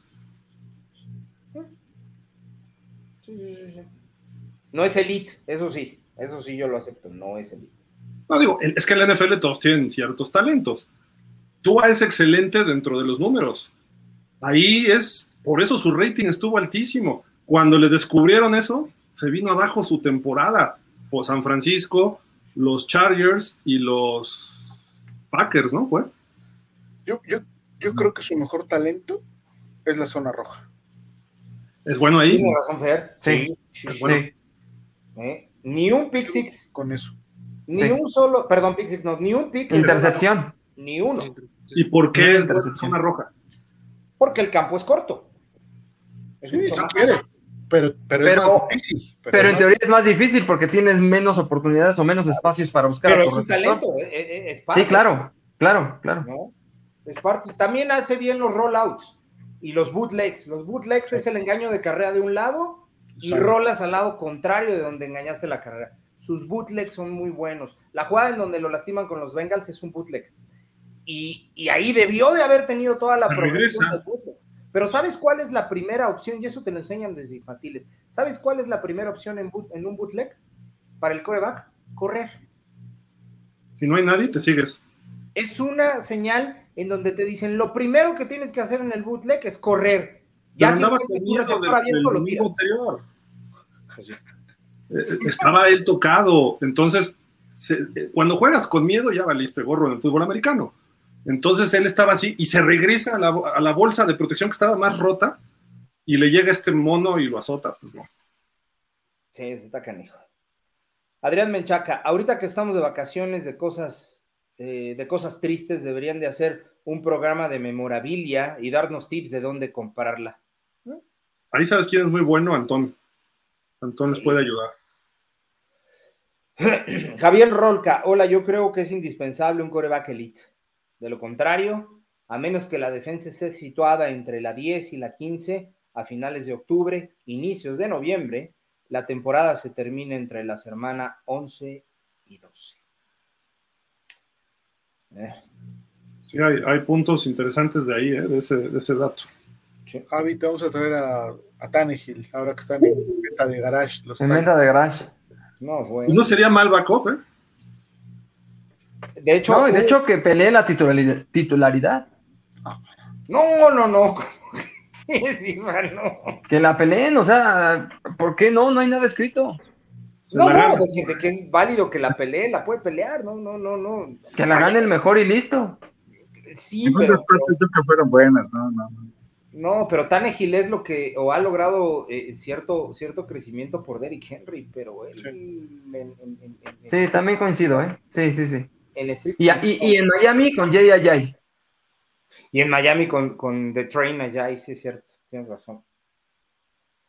Bernardo Parrales, ¿cómo cae Frank Clark en Dolphins? Mm. Sobraría. Creo que es mejor Choff y Phillips que él. Sí, sin duda. En, esa posición creo que sí estamos. Es el de, es el de los Chiefs, ¿no? Frank Clark. Sobrados. Creo que estamos muy bien y creciendo además. Sí. O sea, esa es mi opinión. Y con el sistema de Fangio, todavía mejor. El Javi Roll, ¿qué sirve que sea líder en ratings y en los momentos importantes se hace chiquito? Tua no será jamás un coreback franquicia abuelita, así se le trajeran a la ex leyenda defensa de línea ofensiva, con cualquier golpe se rompe. Si con lo mejor de, la línea ofensiva del colegial se lesionó, no sé qué esperan ver de Tua. Será desperdiciar otro año del talento de Gil igual. No se desperdició, tuvieron muy buenas marcas, pero no te dio resultados. O sea, esa es la cuestión. ¿Quieres ser de marcas o quieres ganar un Super Bowl? Y puedes tener un año regular, malo, y de repente sale un Brock Purdy y casi te mete al Super Bowl, ¿no? O empiezas flojo como Cincinnati y terminas bien y estás a la puerta del Super Bowl. O, estás empezando muy bien, le ganas a todos los maletas, como le ganamos nosotros, y cuando viene lo difícil ya no pudimos. Entonces ahí es donde tienes que, a lo mejor nada más son dos, tres ajustes, no necesariamente es que, no pueda. Hay que ver esos momentos. Se habla mucho del desperdicio de Waddle, del desperdicio de Hill. Recordemos también que Waddle no funciona igual si no estatúa, ¿eh? Recordemos también que Hill mostró parte de eso, ¿eh? Entonces hay una dependencia también ahí. Y Waddle fombleó contra Minnesota, un partido que íbamos a ganar. Claro. Y se lesiona con que le hagas así también. ¿eh? Sí, es, es, pequeñito, digo, no tanto como Hill, pero hay que, hay que ser honestos, la masa muscular que tiene Gil es impresionante. O sea, es alguien que tiene una preparación increíble. Y, Gracias, gracias, Polo, gracias. Así, así, igualito. ah, Tairik, Tairik. Y, y, mi estimado Waddle, pues sí, sí es este menudito, ¿no? Digo, hay que tomar en cuenta, es más joven y todo, pero se lo ha criticado, de hecho, del primer al segundo año, por ahí hubo varios artículos que mencionaban que él tenía que que aumentar su, masa muscular, ¿no? Porque sí, sí lo quiebran con, con cierta facilidad, ¿no? Pero bueno, Jorge Fergadís, se necesita profundidad en, la línea ofensiva y en los corebacks. Con las bajas y ajustes se proyecta tener 40 millones de más. Alejandro Arturo Juárez, por más que quieran un coreback elite, no hay dinero para traerlo y no hay de otra más que tú, a tal vez un buen reserva con el que les alcance. Eso es un problema que te puede limitar, pero lo puedes acomodar, ¿eh? Ricachá López, ¿no les parece que Caleb Williams es un Lamar? Sí, pero con más brazo. Sí. Sí, sí, sí. Y jovencito. Digo, no porque Lamar no lo esté, pero. Este pero arrastra, no arrastra las lesiones de Lamar. No arrastra las lesiones y además no viene con vicios de, de sistema ni de ningún tipo. Sí, la ventaja es que lo puedes formar, ¿no? Terminar de formar. y si estuviera Antón aquí diría, y además está guapo, eso sería lo... Refugio García, Darlington, de Dolphins will not be... Ah, no, eh, se presume que no perseguirán a Lamar Jackson o a ningún otro coreback eh, eh, abridor esta temporada. Sí, es lo que salió hoy, que es contrario con lo que ellos mismos dijeron. Incluso Greer y este McDaniel, ¿no? Como que dejaron a entrever que quieren mejorar el, cuerpo de, perdón, el, cuarto de corebacks. Entonces dices, ¿cómo lo vas a mejorar? Y dijo, puede ser uno, dos o tres. hablaron de Skylar, hablaron de Teddy, hablaron de Tua, pero dijo, siempre vamos a estar buscando tener mejor ese cuarto. y le preguntaron concretamente de Tua y dijo, pues habrá que ver, o sea, dejaron las puertas abiertas, tanto uno como el otro, nunca dijeron algo claro. Y lo que dice ahorita Darlington, que es un insider de los Dolphins, él trabajó en el Miami Era, luego se fue en NFL Network, está en ESPN ahora, eh, conoce mucho al equipo y tiene buenos contactos, pero eso lo dicen hoy cuando viene la etiqueta franquicia a la mar, cuando Brady dice que su gatito es más importante que otras cosas y cuando está entrevistándose a Aaron Rodgers con los Jets. No sabemos qué vaya a pasar. Lo lógico es que Tua sea el coreback titular. O sea, y lo hemos dicho desde el principio, que lo cual está mal por las lesiones, o sea, de entrada por las lesiones, ¿no? Entonces, necesitas traer un buen backup. Y si dices que no vas a buscar ningún otro coreback titular, bueno, está bien, pero entonces vas a traer otro maletón como Teddy. No, y además Baker Mayfield creo que ya manifestaron los Rams que se lo quieren quedar. Sí. Entonces está todavía peor, ¿no? ¿Alguna, vez, alguna, vez, alguna vez comentaron, me, no, no es de mi agrado al 100%, pero me gusta mucho el coreback de, de Texans, Davis Mills. Eh, sería un buen, un buen backup, ¿no? Más que eh, creo que Tejanos, eh, yo creo que va a ir por un, por un coreback, no sé. Pero podría ser que Garoppolo, eh, pudiera firmar con los Jets, con los Texans, perdón. A, mí me, agrada este eh, Davis Mills, que podría ser opción y que no está en el radar, ¿no? De, los equipos, que podría ser este eh, muy, muy buena opción porque no está en ese mismo radar. Y de la misma NFL, ¿no? Podría ser. Yo creo que van a ir por Carson Wentz. Ante, esta situación en donde eh, Baker Mayfield a lo mejor se queda en los Rams, ya están acomodando las cosas con Rogers y con Lamar se tiene eh, eh, hay una laguna y está empantanada la cosa, yo creo que van a ir por Carson Wentz para tener un buen backup. Falta, falta, falta Garópolo, ¿eh? Garópolo no se ha hecho nada y recordemos que hay química ahí con McDaniel. Sí. ¿Saben quién me gustaría? Y yo no lo había visto hasta que alguien lo comentó hace una semana o dos. Garner Minshew. Porque sería una especie de Fitzpatrick 2 que le inyectaría ánimo al equipo desde el backup y cuando Tua no puede estar, él entraría y es un estilo distinto que quizá pudiera hacerlo y tiene experiencia como titular, incluso pudiera, es más, el juego contra Dallas este año con Filadelfia, él casi lo saca y metió 34 puntos y no jugó mal, no ganaron, pero no jugó mal Filadelfia con él. Entonces, pudiera funcionar un tipo como él, no, no, sé. Y viene del equipo campeón, perdón, del, equipo subcampeón, entonces traía ahí buen, buena vibra, ¿no? Buen, buen nivel. Ah, entonces mejor trae del retiro a Chad Henney. Julio César Mercado Trujillo, buenas noches. ¿Qué posibilidad le dan para la llegada de Aaron Rodgers? Punto cinco. Está, bajando, ¿no? Hay, que ver, ¿no? Hay que ver. ¿Cómo llegó con los... Eh, ¿Qué acuerdos llegó con los Jets? Mañana se sabrá algo, ¿no? En estos días. Arrabal Chosno, creo, creo yo que hoy por hoy Miami tendría que dar el golpe de calidad en la división, ya que Buffalo este año va a la baja. Eh, se van varios jugadores, Pats sigue en problemas, Jets, si llega Rogers, ahí está el tiro. Si no es así, Miami tiene que dar la cara en la división. ¿Sí? tiene que haber un brinco este año. ¿eh? Francisco Javier Roldán, traemos a Brady centro y un tackle y sería una gran ofensa para este año. Correcto. Ah, bueno.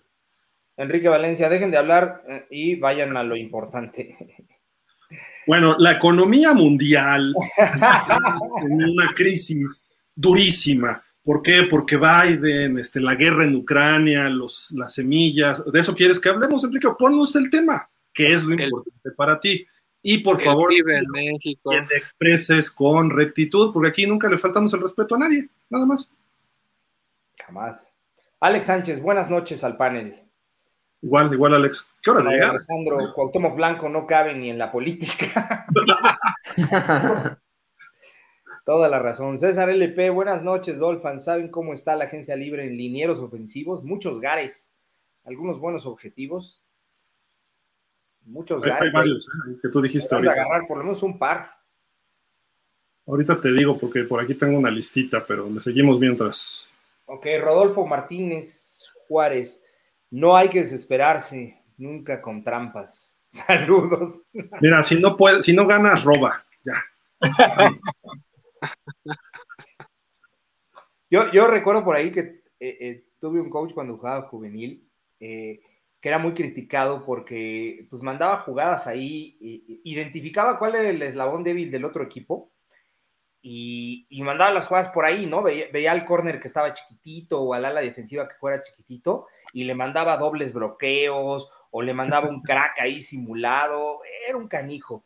Y de la banca, de la banca de nuestro equipo lo criticaban muy fuerte, le decían, ya, coach, no sea tan sucio, que no está viendo que el, el ala defensiva del otro equipo es chiquito, es pequeño. Estábamos en, no me acuerdo si la última infantil o en juveniles.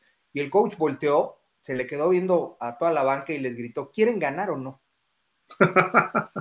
Si quieren que ganemos, tengo que jugar así. Todo el mundo se quedó callado, no le volvió a decir nada. Entonces, no sé si sea válido o no. Digo, no es una trampa, es un recurso, pero sí hubo cabe el eslabón débil del otro equipo y por ahí se iba. ¿eh? Pues es que eso hacen muchos coaches, ¿no? Explotar los puntos débiles. Oye, guardias izquierdos. Roger Safol de los Bills. Isaac Seumalo de los Eagles. John Feliciano de los Gigantes. Ya un poco más veterano. Todos arriba de los 30, ¿eh? Y tuvo puros de playoffs hasta ahorita. Justin Pug de, de Arizona. Dan Finney de los Jets. Dalton Reisner de los Broncos. Mm, Kyle Fuller de los Seahawks. Ah, James Ferens de los Pats, 34, ya está muy viejito. Adam Pankey ya estuvo con nosotros, ¿no? Son más o menos los que. Michael Jordan de los Panthers, creo que él pinta bien, ¿eh? 25 años. Llegó, creo que con bombo y platillo. Ben Power de los Ravens, 27 años. Y pues, son más o menos los principales, ¿no? De guardia izquierdo y guardias derechos. Déjame ver, porque por acá está la lista. Bueno, si quieres, seguimos con otros. Ya, ya, no se peleen, eh, perdón, Miguel Darío Pérez, ya, ya no se peleen, que contraten a Guap Guaporolo. Si no ganamos partidos, ganamos muchas fanáticas. Eso es cierto, ¿eh? Seríamos amados por las mujeres. Marco González Ellis Ochoa. Eh, quieren a la mar y es igual de propenso a lesiones que tú. Tantita coherencia. No es igual, ¿eh? No, pero bueno. Creo que ya, ya te tienes que retirar, Isra. Sí, Gil. Eh, mañana nos paramos un poco temprano y ya, ya ya hora de hacer la meme que dicen por ahí. Pues muy, buenas noches a todos. Eh, un gusto conocerlos, a los que no, no conocía, un gusto estar como siempre aquí con ustedes. Dolphins, igual, un gusto. Pasen muy buenas noches. Suerte, Isra. Gracias. Gracias. Nos vemos, hasta luego. Fíjate, estamos en contacto. Claro, bye. Bye, bye. Marco González Elis Ochoa, quieren a la mar y es igual de propenso a lesiones que, eh, que tú, atente a coherencia. es la misma. En las artes marciales te enseñan a caer y a girar. Yo creo que sí le puede ayudar eh, a sus lesiones. Sus lesiones fueron una como de un derribe y los otros un empujón hacia atrás. Que, eh, que debe hacer, ¿Qué debe hacer con un empujón? Todos menos tú, automáticamente giramos o jalas la barbilla al pecho eso sí lo va a aprender. En tema Brady exijo antidoping para Gil. ah, bueno. ah, Rodolfo Martínez Juárez. Escuchaba que el nuevo coordinador de línea ofensiva tuvo problemas con el vestidor de Denver. ¿Tienen algún dato? Saludos cordiales. El del perímetro, ¿no? y, no, y, poca experiencia, no sé, no, nos gustó esa contratación, pero... Era asistente, ¿no? Ni siquiera el titular. Sí, David Ruiz, saludos, buenas noches. Ahora sí tenemos casa completa. Sí, saludos. Rolfo Martínez Juárez, ¿creen que se quede eh, Cedric Wilson otra temporada en Miami? Yo creo que no, ¿eh? ¿No? No, lo va a querer alguien, alguien le va a pagar más. ¿Lo van a cepillar, Fer? ¿Crees que ¿Pero es agente libre? No. Eh, no recuerdo ahorita, habría que No tiene contrato. ¿No tiene? Tiene contrato. Ah, ok, ok.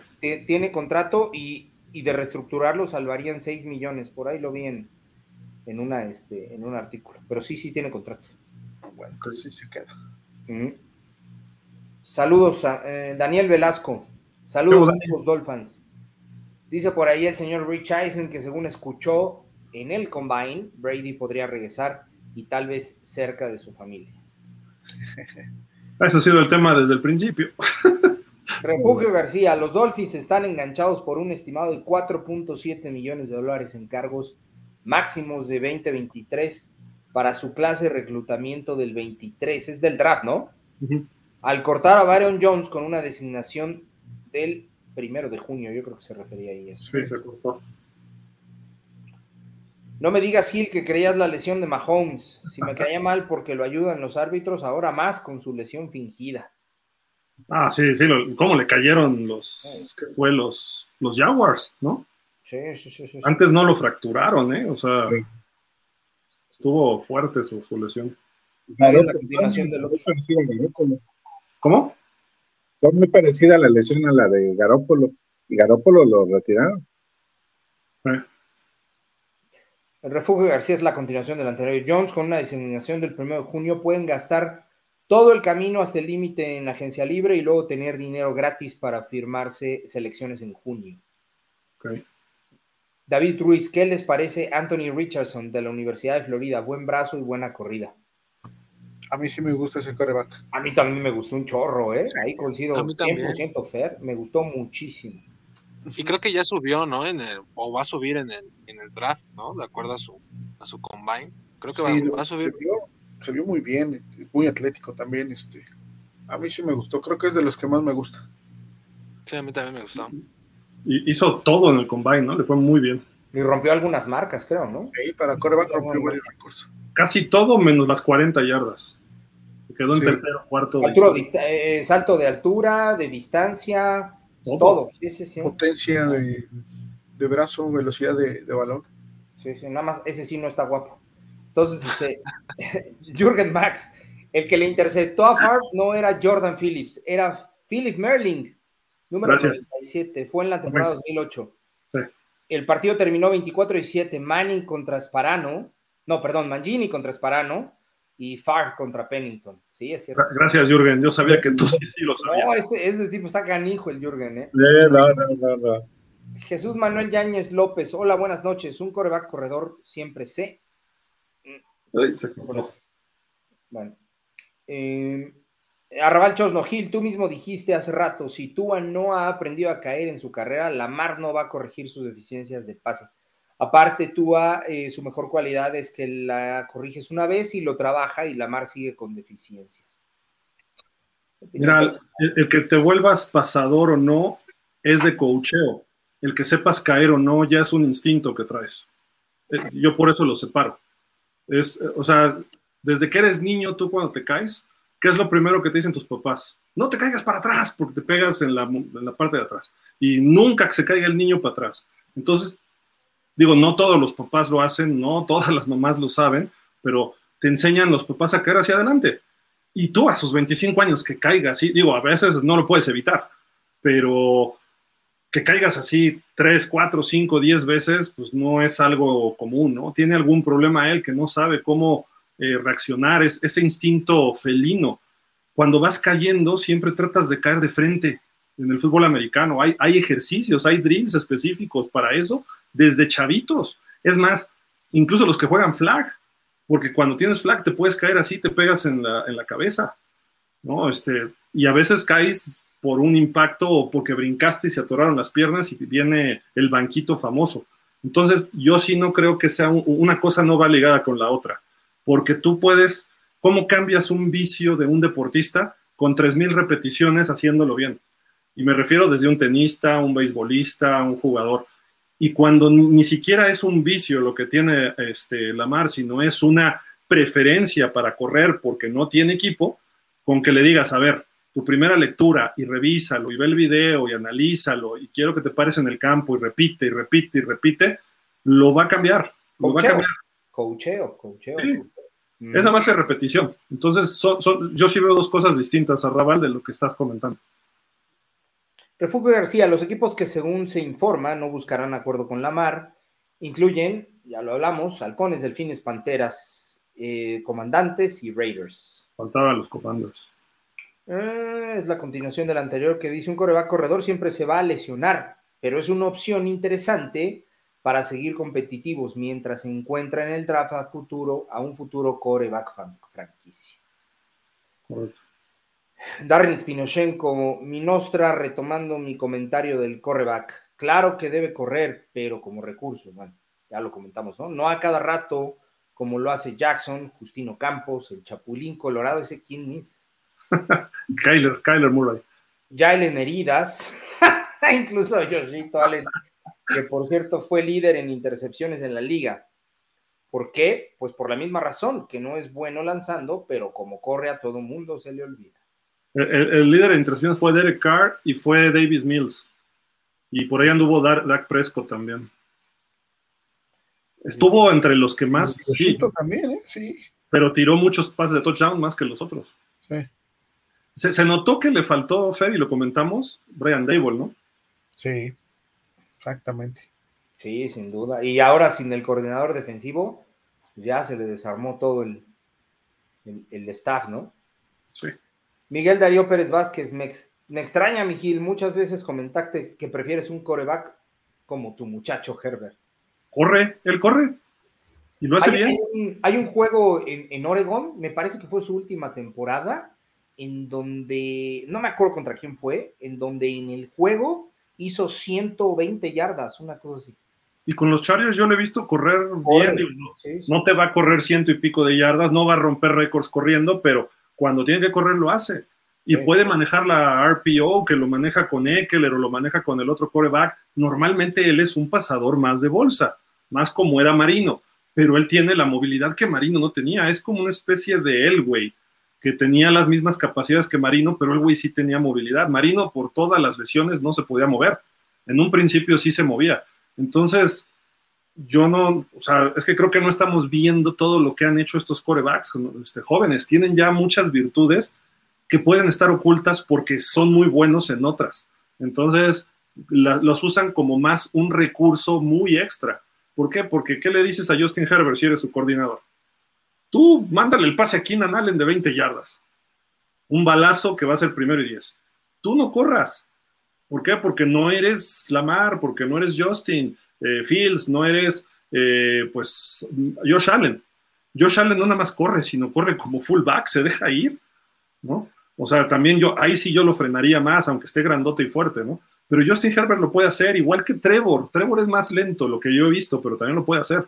Entonces, no sé a qué te refieres de que él no corra. Lo que pasa es que, repito, tienes a Keenan Allen, a Mike Williams, tienes alas cerradas de, otro tipo y el sistema está hecho para pasar en una formación spread o en una formación eh, un triple doble que puede ser un empty, como se le llama, y cinco receptores y se vuelve un tochito, puro pase.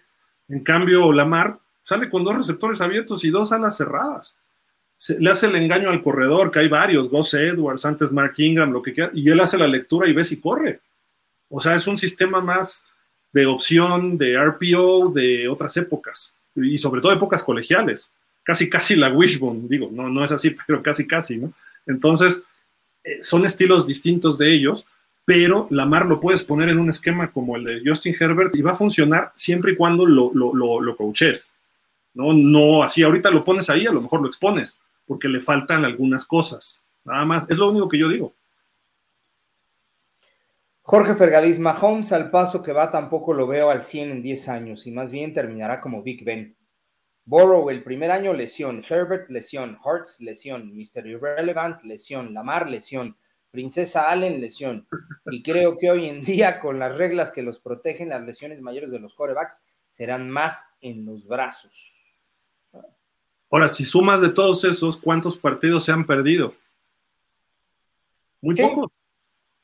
Sí, salvo Borrow, pero de ahí en fuera, sí, y regresan rápido. Y fue el primer año. Herbert no se ha perdido partidos. Eh, Hertz creo que tampoco, uno, dos este año y se acabó. No, fueron cuatro, ¿no? Este año. ¿Cuatro? Sí. Pero el último yo creo que ya lo reservaron, ¿eh? Ya, ya... Josh Allen, como juega y ahí sigue. Yo no lo he visto perder. Es el único que no se ha lesionado, creo, ¿no? ¿Eh? Herbert sí, Y Burrow fue porque le cayeron en la rodilla en una jugada bueno, Burrow lo circunstancial, ¿eh? No, no fue por una lesión de un golpe normal, ¿no? Sino fue que alguien le cayó y le rodó. Entonces se perdió la mitad de una temporada y regresó a ley al Super Bowl el año siguiente. Burrow es un fenómeno. Herbert se fue dos o se fue tres, ¿no? Por lo de las costillas. Siguió jugando, No, pero sí hubo juegos que no estuvo. siguió jugando. El partido contra Kansas y la semana siguió jugando, ¿eh? ¿Eh? Sí. Ricardo Alonso Pérez, amigos, ¿se sabe si Miami está buscando reforzar con dos o tres buenos jugadores su línea ofensiva? Hay nombres potencialmente reales, ya sea en agencia libre o en draft. Pues ya los mencionó Gil hace Ya los, rato, ¿no? los leímos, sí. Jesús Manuel Yáñez López, aunque preferiría que armen la línea ofensiva top 5 y de ahí trabajen con el coreback que sea. Al final, el campeón será el mejor equipo con defensa, equipos especiales, ofensiva balanceada. Kansas City son la excepción. Mira, aquí está lo de Herbert, 17 titularidades en 17 juegos. De hecho, sus números bajaron mucho porque se lo criticaban de que estaba jugando con el problema de las costillas y hubo pases que no estaba funcionando a lo que está acostumbrado. Y sus números, aparte estaba lesionado Keenan, Keenan Allen, etcétera. Si tú te fijas, terminó casi como Tua en, las, en los touchdowns, cuando normalmente estaba arriba de 30 y cosas así. Entonces, eh, a lo que voy es que sí jugó y estando lesionado. E- Esa era lesión.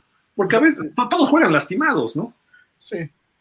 Sí, o sea, nada más se, se- se administró de mejor forma su juego para no recrudecer la lesión. Y sí falló, sí falló este año, ¿eh? No, no se vio como en otros, pero fue en gran medida por eso.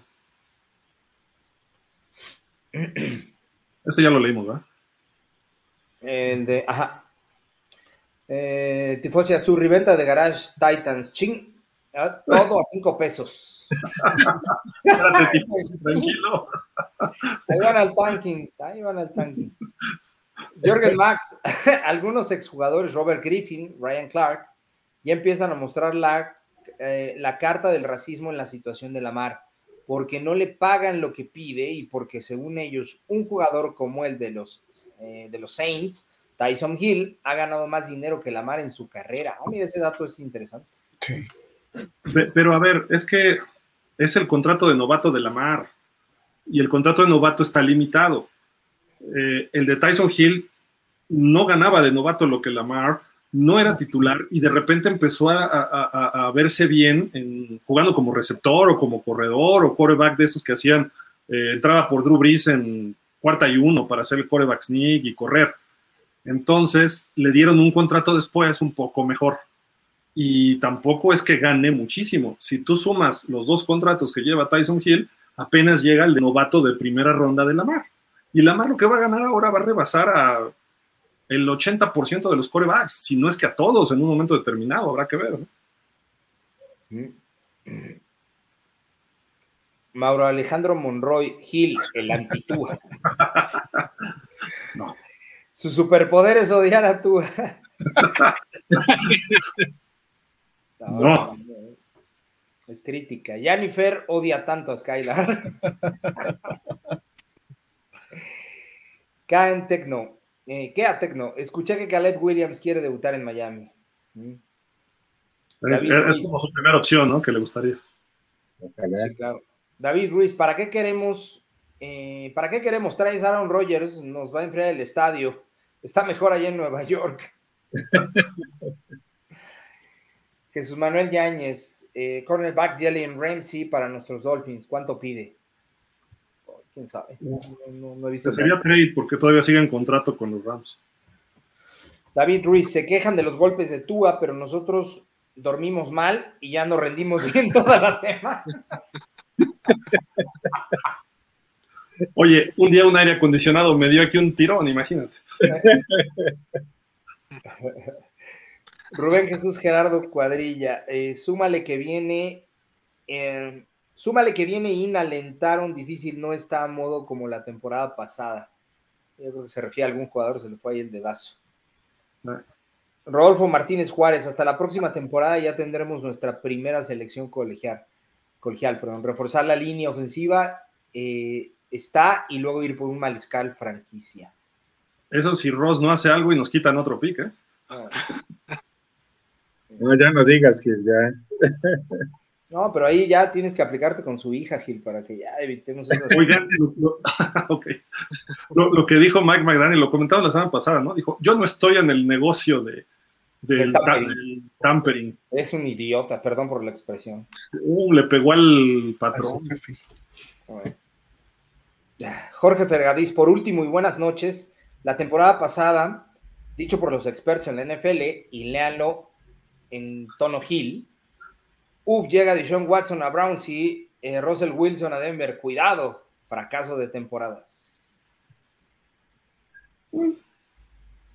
No, no, no, no recuerdo. Los, los factores fueron interesantes en cada uno, ¿eh? Russell Wilson nada más, digo, este, Deshaun Watson jugó hasta el partido 12 y lo que jugó fue su pretemporada para este año. Eh, vamos a ver cómo se, se muestra este año Deshaun Watson, que tiene mucho talento el chavo. Eh, Russell Wilson pues, se fue a- antes de acabar la temporada a su head coach porque necesitaba asistentes que le ayudaran a administrar el juego. Nathaniel Hackett ahora se va a los Jets, que bueno, se vaya ya a regarla, ¿no?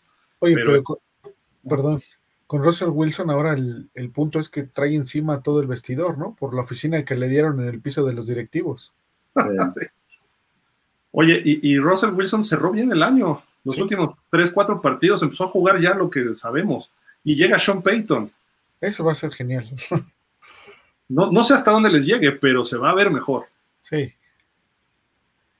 Por lo menos ya le quitó la oficina. Jürgen Max, ¿no se les hace raro que después de haber nombrado a los corebacks del Pro Bowl, al día siguiente anunciaron que Tua salía del protocolo? Los Dolphins habrían evitado que Tua fuera al Pro Bowl para bajar un poco el precio de la negociación. Seguramente sí. Sí, porque si tú juegas Pro Bowl, pues obviamente te cotizas 8 o 10 millones más arriba. Entonces, Era un, pues, era un brinco fuerte, ¿no? sí. Ricardo Alonso Pérez, Miami debería tener un coreback estilo Trevor Lawrence. Personalmente me late ese estilo, más que el Dios Lamar de Mijil. A ver, no es mi top Lamar, pero es lo mejor que hay Es ahorita. lo que hay, ajá, sí. Sí, o sea, yo, mi top, ustedes lo saben, para mí el prototipo es Lawrence o es Justin Herbert, los dos, o sea, tipos ya casi de dos metros que tienen un cañón de brazo, que te pueden hacer el pase pantalla, la bomba, pueden correr, pueden rolar, pueden entregar el balón 20 veces a un corredor, o sea, son jugadores que tú aplicas el sistema que quieras con ellos. Y que su apellido venga en las papillas de los niños. Herbert, déjame mi muchacho en paz, por favor. Ese sí es mi Arturo, Dios. Arturo Trasviña, ¿quién será el segundo coreback? Dos. ¿Quién sabe? Oye, Skylar. Oye, Oye, Sky, Skylar. capaz de que regresen a Teddy. No, no, no, no. Mm, un grave error. David Ruiz, ¿será buen futuro cuando llegue al mandato la señorita que dicen? ¿La hija de Ross? La Hija de- No creo. Bueno, es que no está metida en el fútbol, ¿no? Entonces, Sí, ¿no? habría que ver. Yo creo que no. Mira, así como Tim Robbie, el hijo de Joe Robbie, vendió el equipo, yo creo que esto- Stephen Ross no va a vender el equipo cuando él fallezca. Se lo voy a dejar a mi hija. ¿Y qué crees que va a ser la hija en dos, tres años?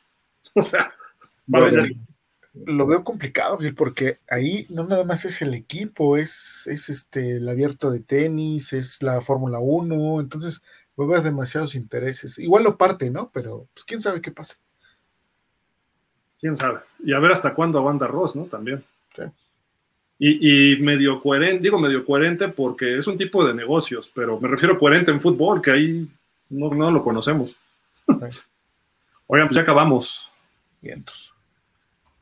Mi estimado Diego, estás muy callado. Si, si no, si no interrumpes, aquí no vas a hablar, ¿eh? No, es que luego tienen ahí opiniones. A mí me gusta mucho, mucho escuchar para ir este an- ana- analizando. Pero sí, ya, ya los vamos a, a interrumpir más, más que nada para poner un orden, aparte mi profesión de que soy, soy abogado, entonces yo voy a poner el orden aquí. Ya llegó el juez. El. Señor magistrado, por Excelente. favor, sea justo nada más. Pero sí, tú de repente, oigan, y así ya sabemos y los que hemos hablado más nos callamos, ¿no? Pues, Diego, como siempre, muchas gracias. Nos vemos la próxima semana.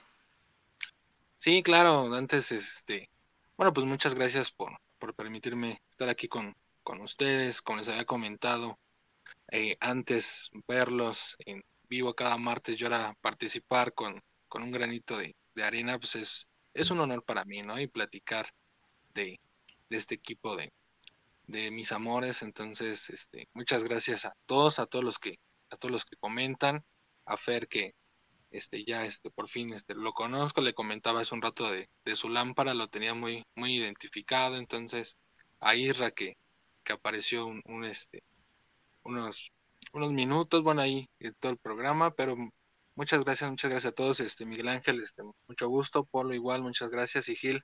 Mucho gusto.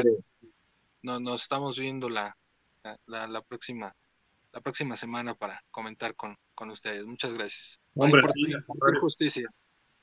Eso, mano dura. Mi estimado Miguel Ángel, llegaste un poco tarde, pero bueno, ya luego platic nos platicas en otra ocasión bien lo que haces, por qué eres fan de los Dolphins, etcétera. Digo, nosotros ya te hemos visto en Buffalo Wild Wings, pero mucha gente no te conoce y sabemos que vas a estar participando más o menos también, ¿no? De forma regular con nosotros, ¿no?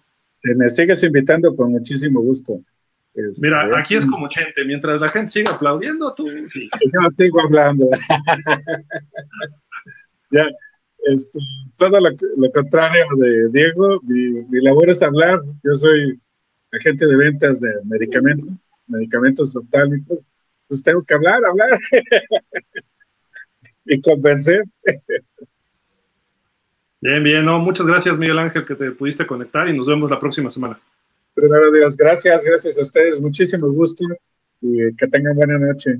Si ocurre algo de aquí al jueves, hacemos otro programa, ¿eh? O sea, algún trade, algún corte que nos afecte o algo, ¿eh? Yo estoy puesto, ya sabes. Bueno, va. Este, bueno, se preparó Polo, pero Fer, muchas gracias, qué bueno que ya regresaste, porque había estado fuera varias semanas. Sí, Gil, gracias, este, ya estamos aquí otra vez, de regreso dando lata.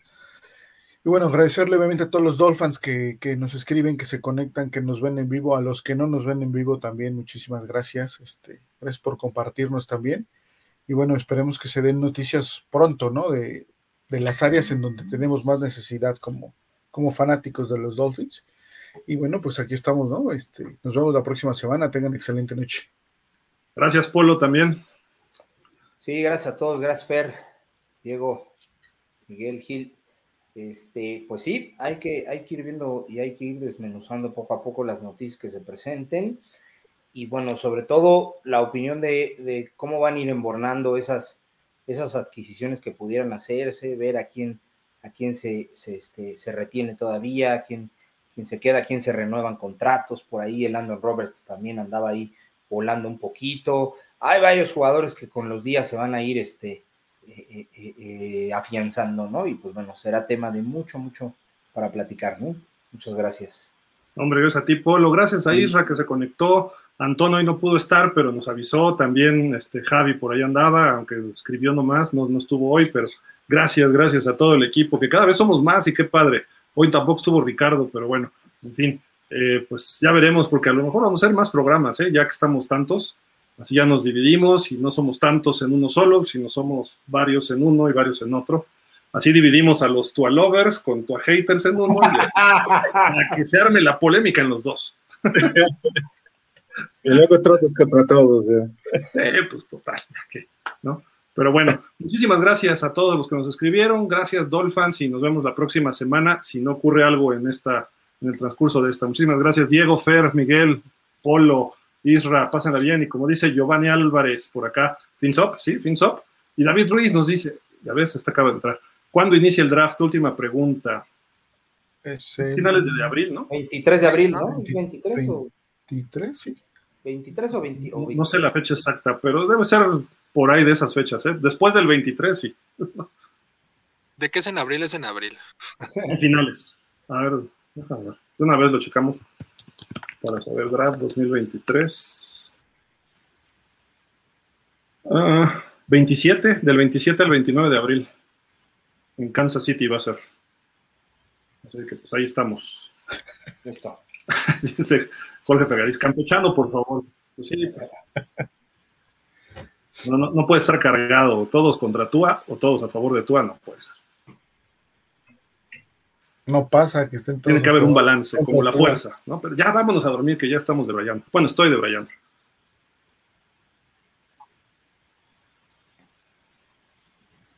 Nos vemos, buenas noches. Gracias, gracias a todos, pásenla bien, cuídense. Buenas noches. Vámonos, como siempre, diciendo, fins up.